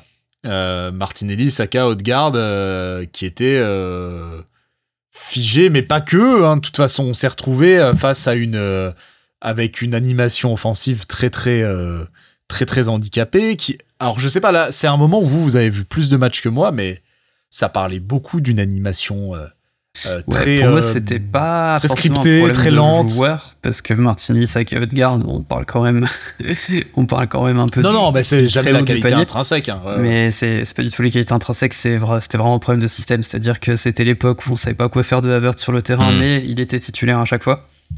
Et c'est-à-dire que bah, du coup, il marchait un petit peu sur les plates-bandes de Martinelli, parce que il aime bien décrocher un petit peu de temps en temps, soit derrière, soit sur le côté. Il venait euh, lui marcher dessus, mais en même temps, il lui proposait pas vraiment de solution quand Martinelli avait percuté. Et de l'autre côté, White euh, n'amenait aucune solution à Saka ou presque parce que bah, physiquement c'était pas possible. Donc euh, bah, en fait, on s'est retrouvé avec deux ailiers qui étaient systématiquement en infériorité numérique. Donc bah, c'était un peu, on leur donnait le ballon en mode bonne chance Ouais. les gars, éclatez-vous. Et Edgard, c'est pareil, il était quand même pas servi dans les, dans les meilleures conditions. Odegaard et, a été euh, obligé le- de jouer un rôle un peu différent avec l'ajout d'Avertz. hein, euh, un, et, cran, euh, un cran plus bas, un Ouais, cran ouais. plus bas, et euh, on a vu la différence assez nette hier avec euh, un cran plus haut. Et Jorginho, qui c'était un peu moins le cas en début de saison, s'est mis à enchaîner les passes vers l'avant, entre les lignes et tout. Et là, forcément, bah, même principe que Zil. Edgar, tu lui, mets, euh, tu lui mets un tout petit peu de temps et le jeu devant lui. Et bah, ça régale. Mm. Ouais, ouais, ouais. Non, il y, a- il y a eu euh, ouais, cette période, euh, bah, Johnny l'a bien décrit, mais ouais, je trouvais que tout était lent, mais lent, enfin... euh, Ah ouais, c'est souvent le mot qui est Et les, utilisé. les hein, ballons mettaient très, très lent. énormément de temps à arriver aux ailiers. Donc déjà, la défense était replacée, ils avaient leur doublon sur eux. T'as eu... White faisait pas une passe vers Ouais. l'avant. Ce qui est un peu embêtant dans sa. Vu qu'on construit beaucoup de l'arrière, Ouais. en fait, quand ton arrière droit, tu sais exactement où est-ce qu'il va aller, c'est-à-dire sur Raya ou sur Il Saliba. y avait un manque de... de- C'est un- il a fait un peu un bavard un petit peu dans les constructions. Ouais, et du coup, il, il participait beaucoup moins, euh, fluidifier tout ce qui se passait au milieu, dans les transitions. C'était vraiment... euh, Hmm. Ah ouais, c'était c'était c'était douloureux à voir. hein, euh, Et puis en plus, Et ce, alors que t'avais Rice qui rayonnait Ouais. en début de saison. et- et Enfin, je pense qu'ils sont sont en plus mis euh, surtout Saka. Je pense qu'il a ressenti plus de pression. euh, pour marquer, pour faire la différence. Et il y a des matchs, j'ai revu les scénars euh, de l'époque où c'est on donne la balle à Saka et démerdez-vous. hein. Ça, on l'a, on l'a revu Ouais. quelques fois cette année. Et Euh, il continue à marquer d'ailleurs dans les grands ouais. matchs, hein, quasiment à chaque fois. Et il y a eu, ouais, Martinelli, c'était. Bah, Martinelli, il y a des problèmes de finition, Martinelli, cette saison. Alors là, ça va un peu mieux, mais euh, Mhm. ouais, c'était compliqué. Hein. Sur l'automne, euh, et mine de rien, Arsenal est resté euh, plus ou moins en tête ou pas loin euh, pendant euh, un certain temps, quoi. Parce que, Mais- euh, mais parce le- que le- j'ai vu un, passer un article de- d'Eurosport là-dessus, euh, parce qu'on est plutôt euh, très dangereux sur le coup de Oui, pied arrêté. de ouais. Et ça a été un peu le, ça a été un peu ce qui nous a sauvé, bah, les, les têtes de Gabriel, le, fameux- le classique euh, Rice qui met une tête à la dernière seconde contre euh, ouais, ouais, Du ouais. coup, Mais le fond de jeu, il était plus. hein. Non, non, non, Le non. fond de jeu il était était- plus pendant un moment. T'avais que par phase, allait. par séquence de 5-10 minutes par-ci, euh, mais jamais sur une période euh, assez longue. Les, les, les, les gars, en plus, enfin, il y a un truc, les gars, et- les gars étaient fatigués. Je veux dire, Martinelli et Saka sont Ouais. apparus, Saka surtout, Ouais, ouais, ouais, ouais. est apparu émoussé, usé. Et on se dit, vraiment, et on se le dit encore, hein, certes, il y a eu la pause, etc., machin, mais on se dit encore, euh, la blessure longue de Saka, elle nous pend au nez. Et là Oui. encore, on revient sur le côté humain d'Arteta, qui là me paraît pousser ce garçon au sacrifice. Il a eu des. tu fais pas jouer Nelson de temps en temps, en fait Ah ouais, et il a eu des, des propos en plus. Ça, on en a pas parlé entre nous, mais je sais pas si vous avez vu passer les trucs où il justifie, où il dit, il a, il a, ça va. En gros, il dit, ça va, il est jeune. Euh, euh, il à son âge, ils peuvent encaisser tant de matchs par saison. euh, c'est des compétiteurs, ils peuvent y aller. Comme Mec, mec, comment, ouais, non mais comment tu peux dire ça? Justement, tu vois, après Wheelchair, après, après tout, comment tu peux dire euh, ils Alors ont l'âge qu'il faut, on sur connaît. le banc, t'as du Nelson, du Trossard qui peuvent, euh, qui peuvent jouer sur les ailes, c'est pas vilain quand même. Bah, et, et ça, sans compter le fait que Saka ramasse comme pas permis à chaque match, tu vois. Un peu moins maintenant Ouais. parce qu'il. Voilà, mais traditionnellement, il prend beaucoup de coups et tout. Je trouve ça aberrant d'amener une espèce de, de caution scientifique en disant, bah, l'âge, machin, truc, ils sont capables d'encaisser C'est- beaucoup plus longtemps c'est l'effort. machin. miraculeux qu'il ait pas été absent six mois euh, au moins une fois. Bah, c'est- et, et, et, et ça, ça nous pend au nez. Hein. Ça nous pend vraiment au nez. Là, déjà, on prend un gros backfire sur la rentabilité, enfin sur la, euh, le rendement, pardon, euh, de, de Martinelli, de Saka, d'Odegaard, qui sont euh, quoi, trois fois moins de buts que l'année dernière ou un truc comme ça. Ouais, Deux fois plus ouais. euh, C'est ça. Par haute contribution. Euh, Bah, De toute façon, cette année, il nous faut 8 occasions pour, pour marquer. Ah ouais, mais- D'ailleurs, le match d'hier était un peu caricatural là-dessus. Enfin, la première mi-temps, j'ai trouvé, parce que, enfin, on les mange au milieu de terrain, il y a rien à dire, euh, il y a rien qui passe. euh, Liverpool s'approche pas une seule fois de la cage. Tu finis par marquer sur une action qui est peut-être notre plus belle action de l'année, pour le coup, la plus aboutie. C'est exactement, je pense, que Qui est tout en une du touche. début à la fin. Ouais, tout en une touche. c'est la, grosse différence. Hein. Tout C'est la en grosse relais, en différence. remise, enfin tout ce que tu veux, avec une passe, euh, une passe de garde pour Havertz qui est à montrer dans toutes les écoles. Et, euh, et par contre, tu prends un but sur un truc complètement débile au possible et qui, te, et qui pourrait te plomber. Pour le coup, gros mental de l'équipe d'ailleurs, Ouais. de pas avoir coulé euh, suite à ça. Mais un- et en fait, c'est, franchement, je sais pas toi, Jérém, mais à la mi-temps, j'ai l'impression d'avoir revu exactement le match de cup, ouais. Ouais, ouais, ouais. de Cup du début d'année, ou euh, enfin un mois avant, où en gros, On fait le même match. Hein. Bah, Liverpool ne touche pas un ballon en première mi-temps, on, doit toucher trois fois les montants, on doit... Ouais, il y, avait rien qui allait se Parce qu'en fait, le match de Cup, on le perd, mais il est bon. Ou surtout la première période, il est bon dans le contenu. C'est une des meilleures premières mi-temps de la saison. Et c'est dans une période où on sortait de défaites contre Fulham et West Ham, dans des parodies de matchs, chacun à des degrés euh, différents, mais c'était catastrophique. Ah, c'était probablement le low bottom de, de cet euh, automne-hiver. Mm, mm, mm. Bah, on n'aura pas de mal à le trouver, oui. Le, mais, mais là, là, bon, euh, sans être euh, encore extraordinaire, alors le match contre Liverpool, si, est très, très, très, très bon et euh, une des meilleures pertes de la saison, mais Arsenal est, terrain, une masterclass, sur trois victoires de suite. Bon, tu as l'impression que ça s'est relancé, la Ligue des Champions va revenir. On va revenir dans quelque chose de plus. Puis là, ça va être, va y avoir des matchs tout le temps. Donc, il va falloir, ce tous les points qu'on a abordés. Mm. Euh, la rotation, les mecs qui vont être cramés, euh, qu'il va falloir des solutions, euh, les blessures. Enfin, là, là, on va, là, on arrive dans le moment charnière, je pense. Donc, alors, bah, il, va, il va pas avoir le choix que de faire jouer Smith et Nelson de temps en temps, parce que je vois pas comment c'est tenable autrement. Justement, vous qui avez vu les plus les matchs les plus récents, j'allais vous demander. Donc là, on passe de, j'allais dire deuxième, bon là visiblement troisième. non, on est à égalité là avec City, du coup. Avant leur dernier match, c'est ça Ils doivent repasser devant la div de but, non Ouais, ouais sûrement. Bon, bref, deux ou troisième. Euh, mais euh, mais est-ce que sur les derniers matchs, on le disait un peu avant, c'est quoi C'est deux, deux, trois victoires sur les matchs euh, Est-ce que vous avez l'impression que ça y est, on a mis cette, cette période très brouillonne derrière nous et que là, on va attaquer enfin la saison Est-ce que vous, vous sentez sur les derniers matchs une, une dynamique, une unité de, de, de, de Ouais, je sens des automatismes quand même qui se mettent en place. Au milieu de terrain, c'est beaucoup plus fluide. Jorginho a l'air de, de, de, se comprendre un petit peu avec euh, les, les, joueurs devant lui. On a aussi euh, comment Havertz qui a l'air d'avoir à peu près trouvé sa place sur le terrain. Mhm. Donc euh, on, peut commencer à avoir des dangers multiples. Et si, si par miracle Jésus n'est pas blessé pendant trop longtemps, donc donc on peut avoir un petit peu de rotation, ouais, on peut, on peut faire mal euh, dans les semaines qui viennent. Sachant que je regardais là, le, le, calendrier, euh, bon alors ça veut dire ce que ça veut dire, parce qu'on n'est jamais à l'abri d'une connerie, mais jusqu'à mi-mars, euh, on, joue, on enchaîne Chelsea et City et mi-mars, mais jusque-là, on joue West Ham, Burnley, Porto, Newcastle, Sheffield, Brentford, Porto. Donc techniquement. Alors, on a trois matchs de suite à l'extérieur. Hein, tout est. Ouais, que je vois. on a, mais sur le papier, toutes les équipes sont à la portée d'Arsenal. En plus, tu, le, gros, c'est euh, Newcastle, mais qui, qui, qui avance pas. T'as le match. Euh, bon, Porto, je sais pas honnêtement ce que ça vaut, mais euh, c'est de la Ligue des Champions en championnat. Et après, par contre, après, as, ça enchaîne. Hein. T'as as du Tottenham, Brighton, Aston Villa, jusqu'à la fin. Après, donc t'as intérêt de prendre les points maintenant et de consolider un peu tes acquis euh, avant d'arriver dans une. Si tu commences à douter où tu vas aller à City, parce qu'on a des matchs encore, des gros, gros, gros trucs. Il hein. Euh, faut aller à City, il faut aller à Tottenham, il faut aller à United. Euh, vaut mieux y aller avec des certitudes, je pense. Si, après Newcastle, on est exactement au même stade au classement, il faudra commencer un petit peu à, à, lever le nez et à se dire que, bah, effectivement, il y a peut-être quelque chose à aller chercher cette saison, quoi ce, ce match d'hier là, ça, donc je, je, le disais, je l'ai pas encore vu. On va peut-être en, en, parler un petit peu. Ça a l'air d'être, euh, ça a l'air d'être un sacré aboutissement. J'ai hâte de le voir du coup parce que ça a l'air d'être un aboutissement à la fois pour cette saison, à la fois même un peu euh, pour, euh, ça, ça a l'air d'être un des meilleurs matchs de, de l'ère Arteta globalement. Mmh.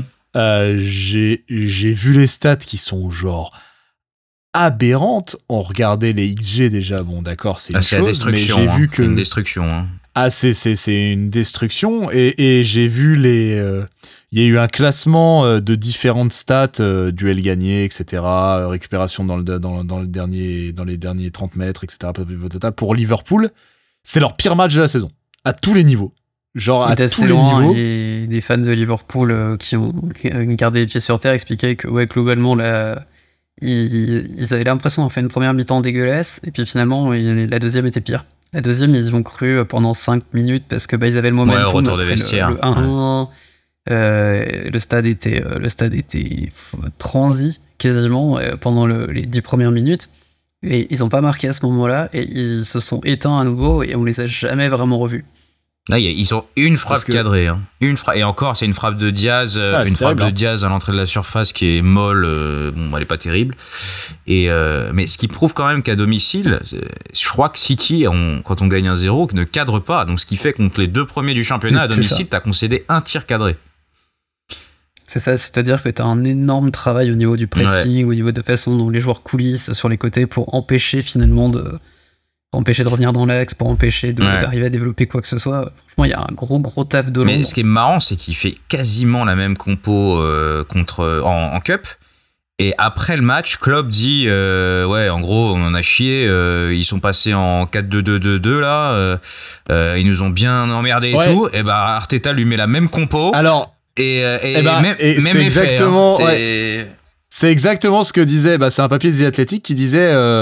Klopp savait mais en fait, il n'a rien pu faire. Il n'avait pas les moyens de réagir à ça. En gros, euh, euh, il, c'est exactement ce que tu dis. Il avait dit, euh, ça nous a emmerdé de ouf. Arteta, il a dit, ok, bah rebelote. Mais visiblement, Klopp n'aurait pas eu les moyens. Et là, finalement, c'est Arteta qui s'est adapté parce qu'en Klopp, au retour des vestiaires, en fait, Klopp fait un ajustement. Je sais plus si c'est il fait rentrer un peu à l'intérieur Alexander Arnold et ça nous oui c'était ça ouais. et, ça, nous met complètement dedans. Et là du coup Arteta l'avait anticipé et avait préparé son plan B. Et là pour le coup euh, Klopp avait pas du tout de réponse.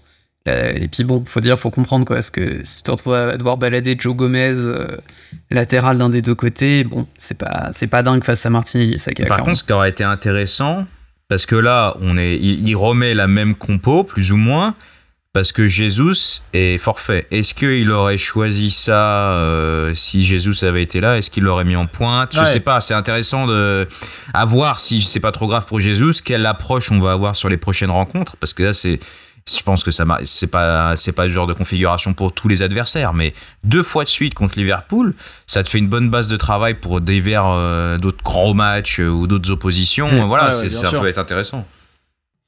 Et et alors là, je, lis en même temps qu'on en parle, euh, je, vois euh, beaucoup de gens qui ont mis en opposition euh, les deux phases de la saison, donc celle qu'on a longuement détaillée, qui va jusqu'à jusqu'à ce début d'hiver, jusqu'à décembre, janvier, machin, ou décembre en tout cas, et celle qui s'ouvre un peu là ces dernières semaines, qui a l'air plus plus lumineuse et vraiment plutôt avec ce dernier match, euh, qui met en opposition la volonté de contrôle du début de saison avec le côté euh, beaucoup de gens, beaucoup d'observateurs, de journalistes, de, de, de tweetos, etc. ont dit on a retrouvé le Arsenal chaotique, quoi. Euh, mais chaotique dans le sens capable de faire imploser une équipe par son côté l'improvisation, le, le, le flow et moins ce truc millimétré presque tayloriste du football quoi qu'on avait en début d'année euh, est-ce que, est-ce que vous voyez la même chose, vous aussi, que qu'on avait un peu de... C'est une équipe différente, là, qu'il y a eu hier? Ah, c'est Arsenal, hein. ce week-end contre, contre West Ham qui n'a pas gagné un match en 2024, euh, tout est possible. ouais, ouais. Alors, Tomiyasu pourrait être apte hein, euh, contre West Ham, je viens de voir passer ça, donc peut-être bah, S'il est apte, il joue, à mon avis. Oui, je pense aussi. Non, mais quand je disais équipe différente, c'est au moins dans l'orientation, dans ce qu'elle a proposé, dans sa façon de jouer. Dans, mais il y avait, il y avait plus. C'est vrai que ce qui faisait plaisir à voir, c'était l'entrain, euh, euh, le rythme. Euh, c'est ce but, le premier but. Enfin, on en a pas vu énormément cette année des, super buts en mode collectif où tous les joueurs touchent la balle. Enfin, ou alors tu joues touche de balle et ça va vite vers l'avant, ce qu'on voyait beaucoup plus l'année dernière. dans les, j'ai trouvé des joueurs, des mecs plus qui avaient un peu sorti la tête de l'eau. Je pense vraiment, c'est très cliché, mais leur truc là, leur team machin à Dubaï là je pense que ça leur a fait du bien hein, de couper un peu euh, les familles. Parce que d'arriver à avoir des, à avoir des circuits aussi aboutis euh, en février. Du coup, tu te dis que c'est un peu rassurant pour la suite de la saison. bah, en fait, d'habitude, février, c'est plutôt le moment où on a tendance à se péter la gueule. Du, côté d'Arsenal, là, finalement, t'as l'impression qu'au contraire, t'as un. mieux. Parce que euh, d'expérience, ils ont dû le comprendre l'année dernière, mais ça sert à rien d'être à fond avant mars-avril.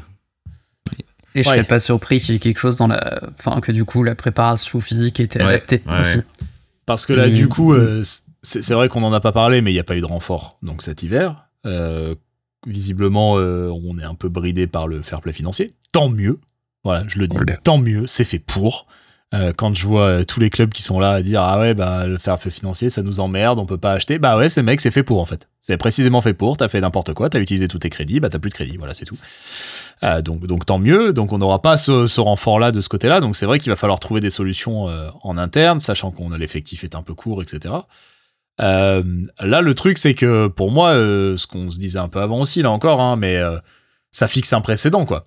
Tu fais t'es capable de faire ce match là contre Liverpool.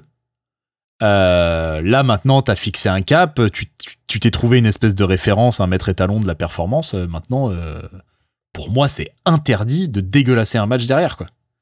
Euh, les, les errances à base de euh, on perd des matchs contre Fulham, ça c'est ça c'est mort. hein. Franchement, c'est ce sera inacceptable en fait. Ce sera inacceptable. Espérons. non, mais en fait, le- Non, ce, mais- ce qui est dingue, c'est que l'année dernière, je t'aurais dit, euh, oui, on va gagner peinard. On broyait tout le monde l'année dernière, surtout en première partie de saison. Mais j'avais, même plus ce truc euh, à me dire, euh, on va faire n'importe quoi. À un moment, tout va exploser. Bon, c'est arrivé, mais pas comme ça du jour au lendemain. Mais euh, Ouais, et puis pas de faute, voilà. Et là, euh, je suis toujours un peu bon. Tu sais jamais. Hein, West Ham, c'est chiant. euh, c'est un derby. euh, Ah, et puis, il n'y a pas eu suffisamment de bons matchs encore pour qu'on se dise ça y est, c'est reparti. non. Je veux dire, on sort quand Sachant même que ouais, enfin, euh, on- Crystal Palace, il est un peu bizarre ce match parce qu'on gagne 5-0, mais euh, pff, c'est pas terrible, terrible. ouais, c'est pas fou non plus. En- de ce que en j'ai- jouant un de match ce que j'ai- bien Ouais, ouais. euh, Forest euh, ont réussi à prendre un pion en fin de match, à se faire peur. euh, on gagne que 2-1. euh, bon, voilà. Donc il y a Hmm. encore, euh, on n'a pas complètement guéri à mon avis. Ouais. C'est ça. C'est- Une malade qui se soigne, on va dire. il, il va, il va falloir qu'on surveille ça. euh, qu'on surveille- On est encore dans une saison très Arsenal. en Ouais. On n'est pas encore sur. L'année dernière, il y avait un caractère exceptionnel. On sentait qu'il y avait un caractère exceptionnel. Là, on est sur quelque chose encore d'assez instable. On verra si. Après, c'est maintenant, comme vous disiez, hein, c'est maintenant qu'il faut construire le momentum. Euh, c'est maintenant qu'il faut partir. Euh, Liverpool, il y a toujours cette espèce de, double tranchant sur l'effet de l'annonce de Klopp. Hein. Euh, est-ce que ça, est-ce que ça va galvaniser les mecs pour se dire, on va lui chercher son dernier titre et faire la belle histoire, ou est-ce qu'au contraire, bah, ça va commencer à papillonner quoi Est-ce que Salah va pas commencer à se dire, eh, moi je vais peut-être aller voir ailleurs et euh, un tel et machin. Bon, Euh, Van quoi. a déjà été Euh, assez évasif sur son futur. hein. Ouais ouais non mais c'est certain. Et Après, croyez bien que hein, euh, en vrai. hein. Il sera pas, il sera pas le seul. hein. Fin de cycle. croyez euh, voilà. bien que à mon avis, euh, à mon avis, il se pose les mêmes questions du côté de City de, en ce moment. Hein. Euh, Pep, à mon avis, euh, c'est bien possible que cet été, ce soit terminado. Hein. Euh, donc, euh, à mon avis, il y aura, peut- il y aura, il y aura peut-être encore une saison. Sachant Mais- qu'aucune équipe euh, dans l'histoire de, je- j'ose dire le foot anglais, mais peut-être que la première ligue du moins, n'a gagné quatre Ouais. championnats de suite. Donc euh, ils ont ça aussi Ouais. à aller chercher. Ils ont ça à Mm. défendre, ouais. Non, mais voilà. Il y, a des, il, y a des, il y a des choses à faire, il y, a des, il, y a des, il y a des esprits à remettre d'équerre. Euh, à voir si, euh, à voir si, si, si ça fonctionnera. Est-ce que vous pensez qu'on a fait le tour, messieurs, Bah écoute, de, de, je de- pense, de- de cette première partie Est-ce qu'on a rattrapé notre retard? En deux heures En deux, deux, deux modestes heures? Bah, on est à jour. On a parlé du dernier match euh, qui vient de s'écouler. Euh, Oui, voilà, exactement. Euh, on, a- on aura l'occasion de rattraper des sujets un petit peu annexes, des trucs qu'on avait un petit peu oubliés. Voilà, là, c'était, c'était un peu l'occasion mercato de, de faire un d'hiver. petit condensé. Peut-être que j'arriverai à avoir un match d'ici là, qui sait Euh, Qui Soyons fous. Soyons- Bon, je vais essayer déjà de rattraper celui-là. Euh, écoutez, on va dire que it's a wrap for, euh, for tonight. Euh, je, vous, je vous mets mon meilleur accent Arsène. hein. Merci beaucoup, messieurs, pour ces deux heures Merci, de c'est votre temps. plaisir de, de reparler de cette formidable équipe de peintres. On va, on va, on va pas se mentir. hein, euh, on avait beaucoup prémâché le travail en amont. Tout ce qu'on s'est dit là, on se l'est longtemps dit euh, entre On nous. fait des podcasts entre nous à l'écrit, nous. On fait des podcasts entre nous à l'écrit. Voilà, ça s'appelle des messages. Oui, on vous ça. expliquera. On ça des articles. concept un petit peu particulier. Mais, euh, mais voilà. Et puis euh, bon, bah, on espère que cette fois c'est la bonne et qu'on va pouvoir enchaîner très vite. Hein? Allez, puis qu'on- on va croiser les doigts. Et puis qu'on pourra lire un classement, euh, un classement mirobolant. Qui sait? Soyons fous. Ah, C'est incroyable. Euh, merci à vous, euh, merci à tous les deux les gars. Euh, merci à vous derrière vos enceintes, vos écouteurs, vos casques. Merci de nous avoir suivis. J'espère que vous que vous avez gardé le petit onglet favori sur Boulet Rouge que vous nous avez pas oublié. Vous êtes quelques-uns à nous avoir demandé, mais vous faites encore des podcasts les gars Oui oui, on a fait une petite pause un peu forcée. Voilà, mais mais on, mais on est encore là et normalement si tout roule, on devrait pouvoir suivre la, la, la fin de la saison euh, de manière un petit peu plus normale et un petit peu plus conforme avec ce qu'on avait fait jusque-là. Donc merci de nous avoir suivis sur ces deux heures de rattrapage du euh, début de saison. N'hésitez pas à nous donner vos retours, à mettre les cloches, les favoris, les trucs, les machins selon la plateforme où Et vous le RIB, surtout, on a, on a joint. Et le RIB. Et n'oubliez pas notre Patreon, du Enfin, coup. voilà. On a besoin de vacances, donc Ah, je euh, peux- voilà. Je, je- ouais, je peux pas trop faire de blagues là-dessus en ce moment. Euh, je peux faire de blagues sur les Patreons. Faut pas, faut, faut, Oui. faut pas rire. Il y a des gens qui en vivent, mais ouais, mais, mais cher monsieur. Euh. C'est vrai. voilà, mais euh, voilà. Portez-vous bien, on se capte très très bientôt d'ici quelques matchs, une fois qu'on aura trouvé euh, une autre, une autre thématique un petit peu dans les matchs qui, qui viennent, et on se recapte pour un nouveau numéro. Ce sera donc le 33, normalement, de la épisode 3 de la saison 5. Voilà. Euh, à très bientôt, bonne soirée, et bye bye. Bye bye.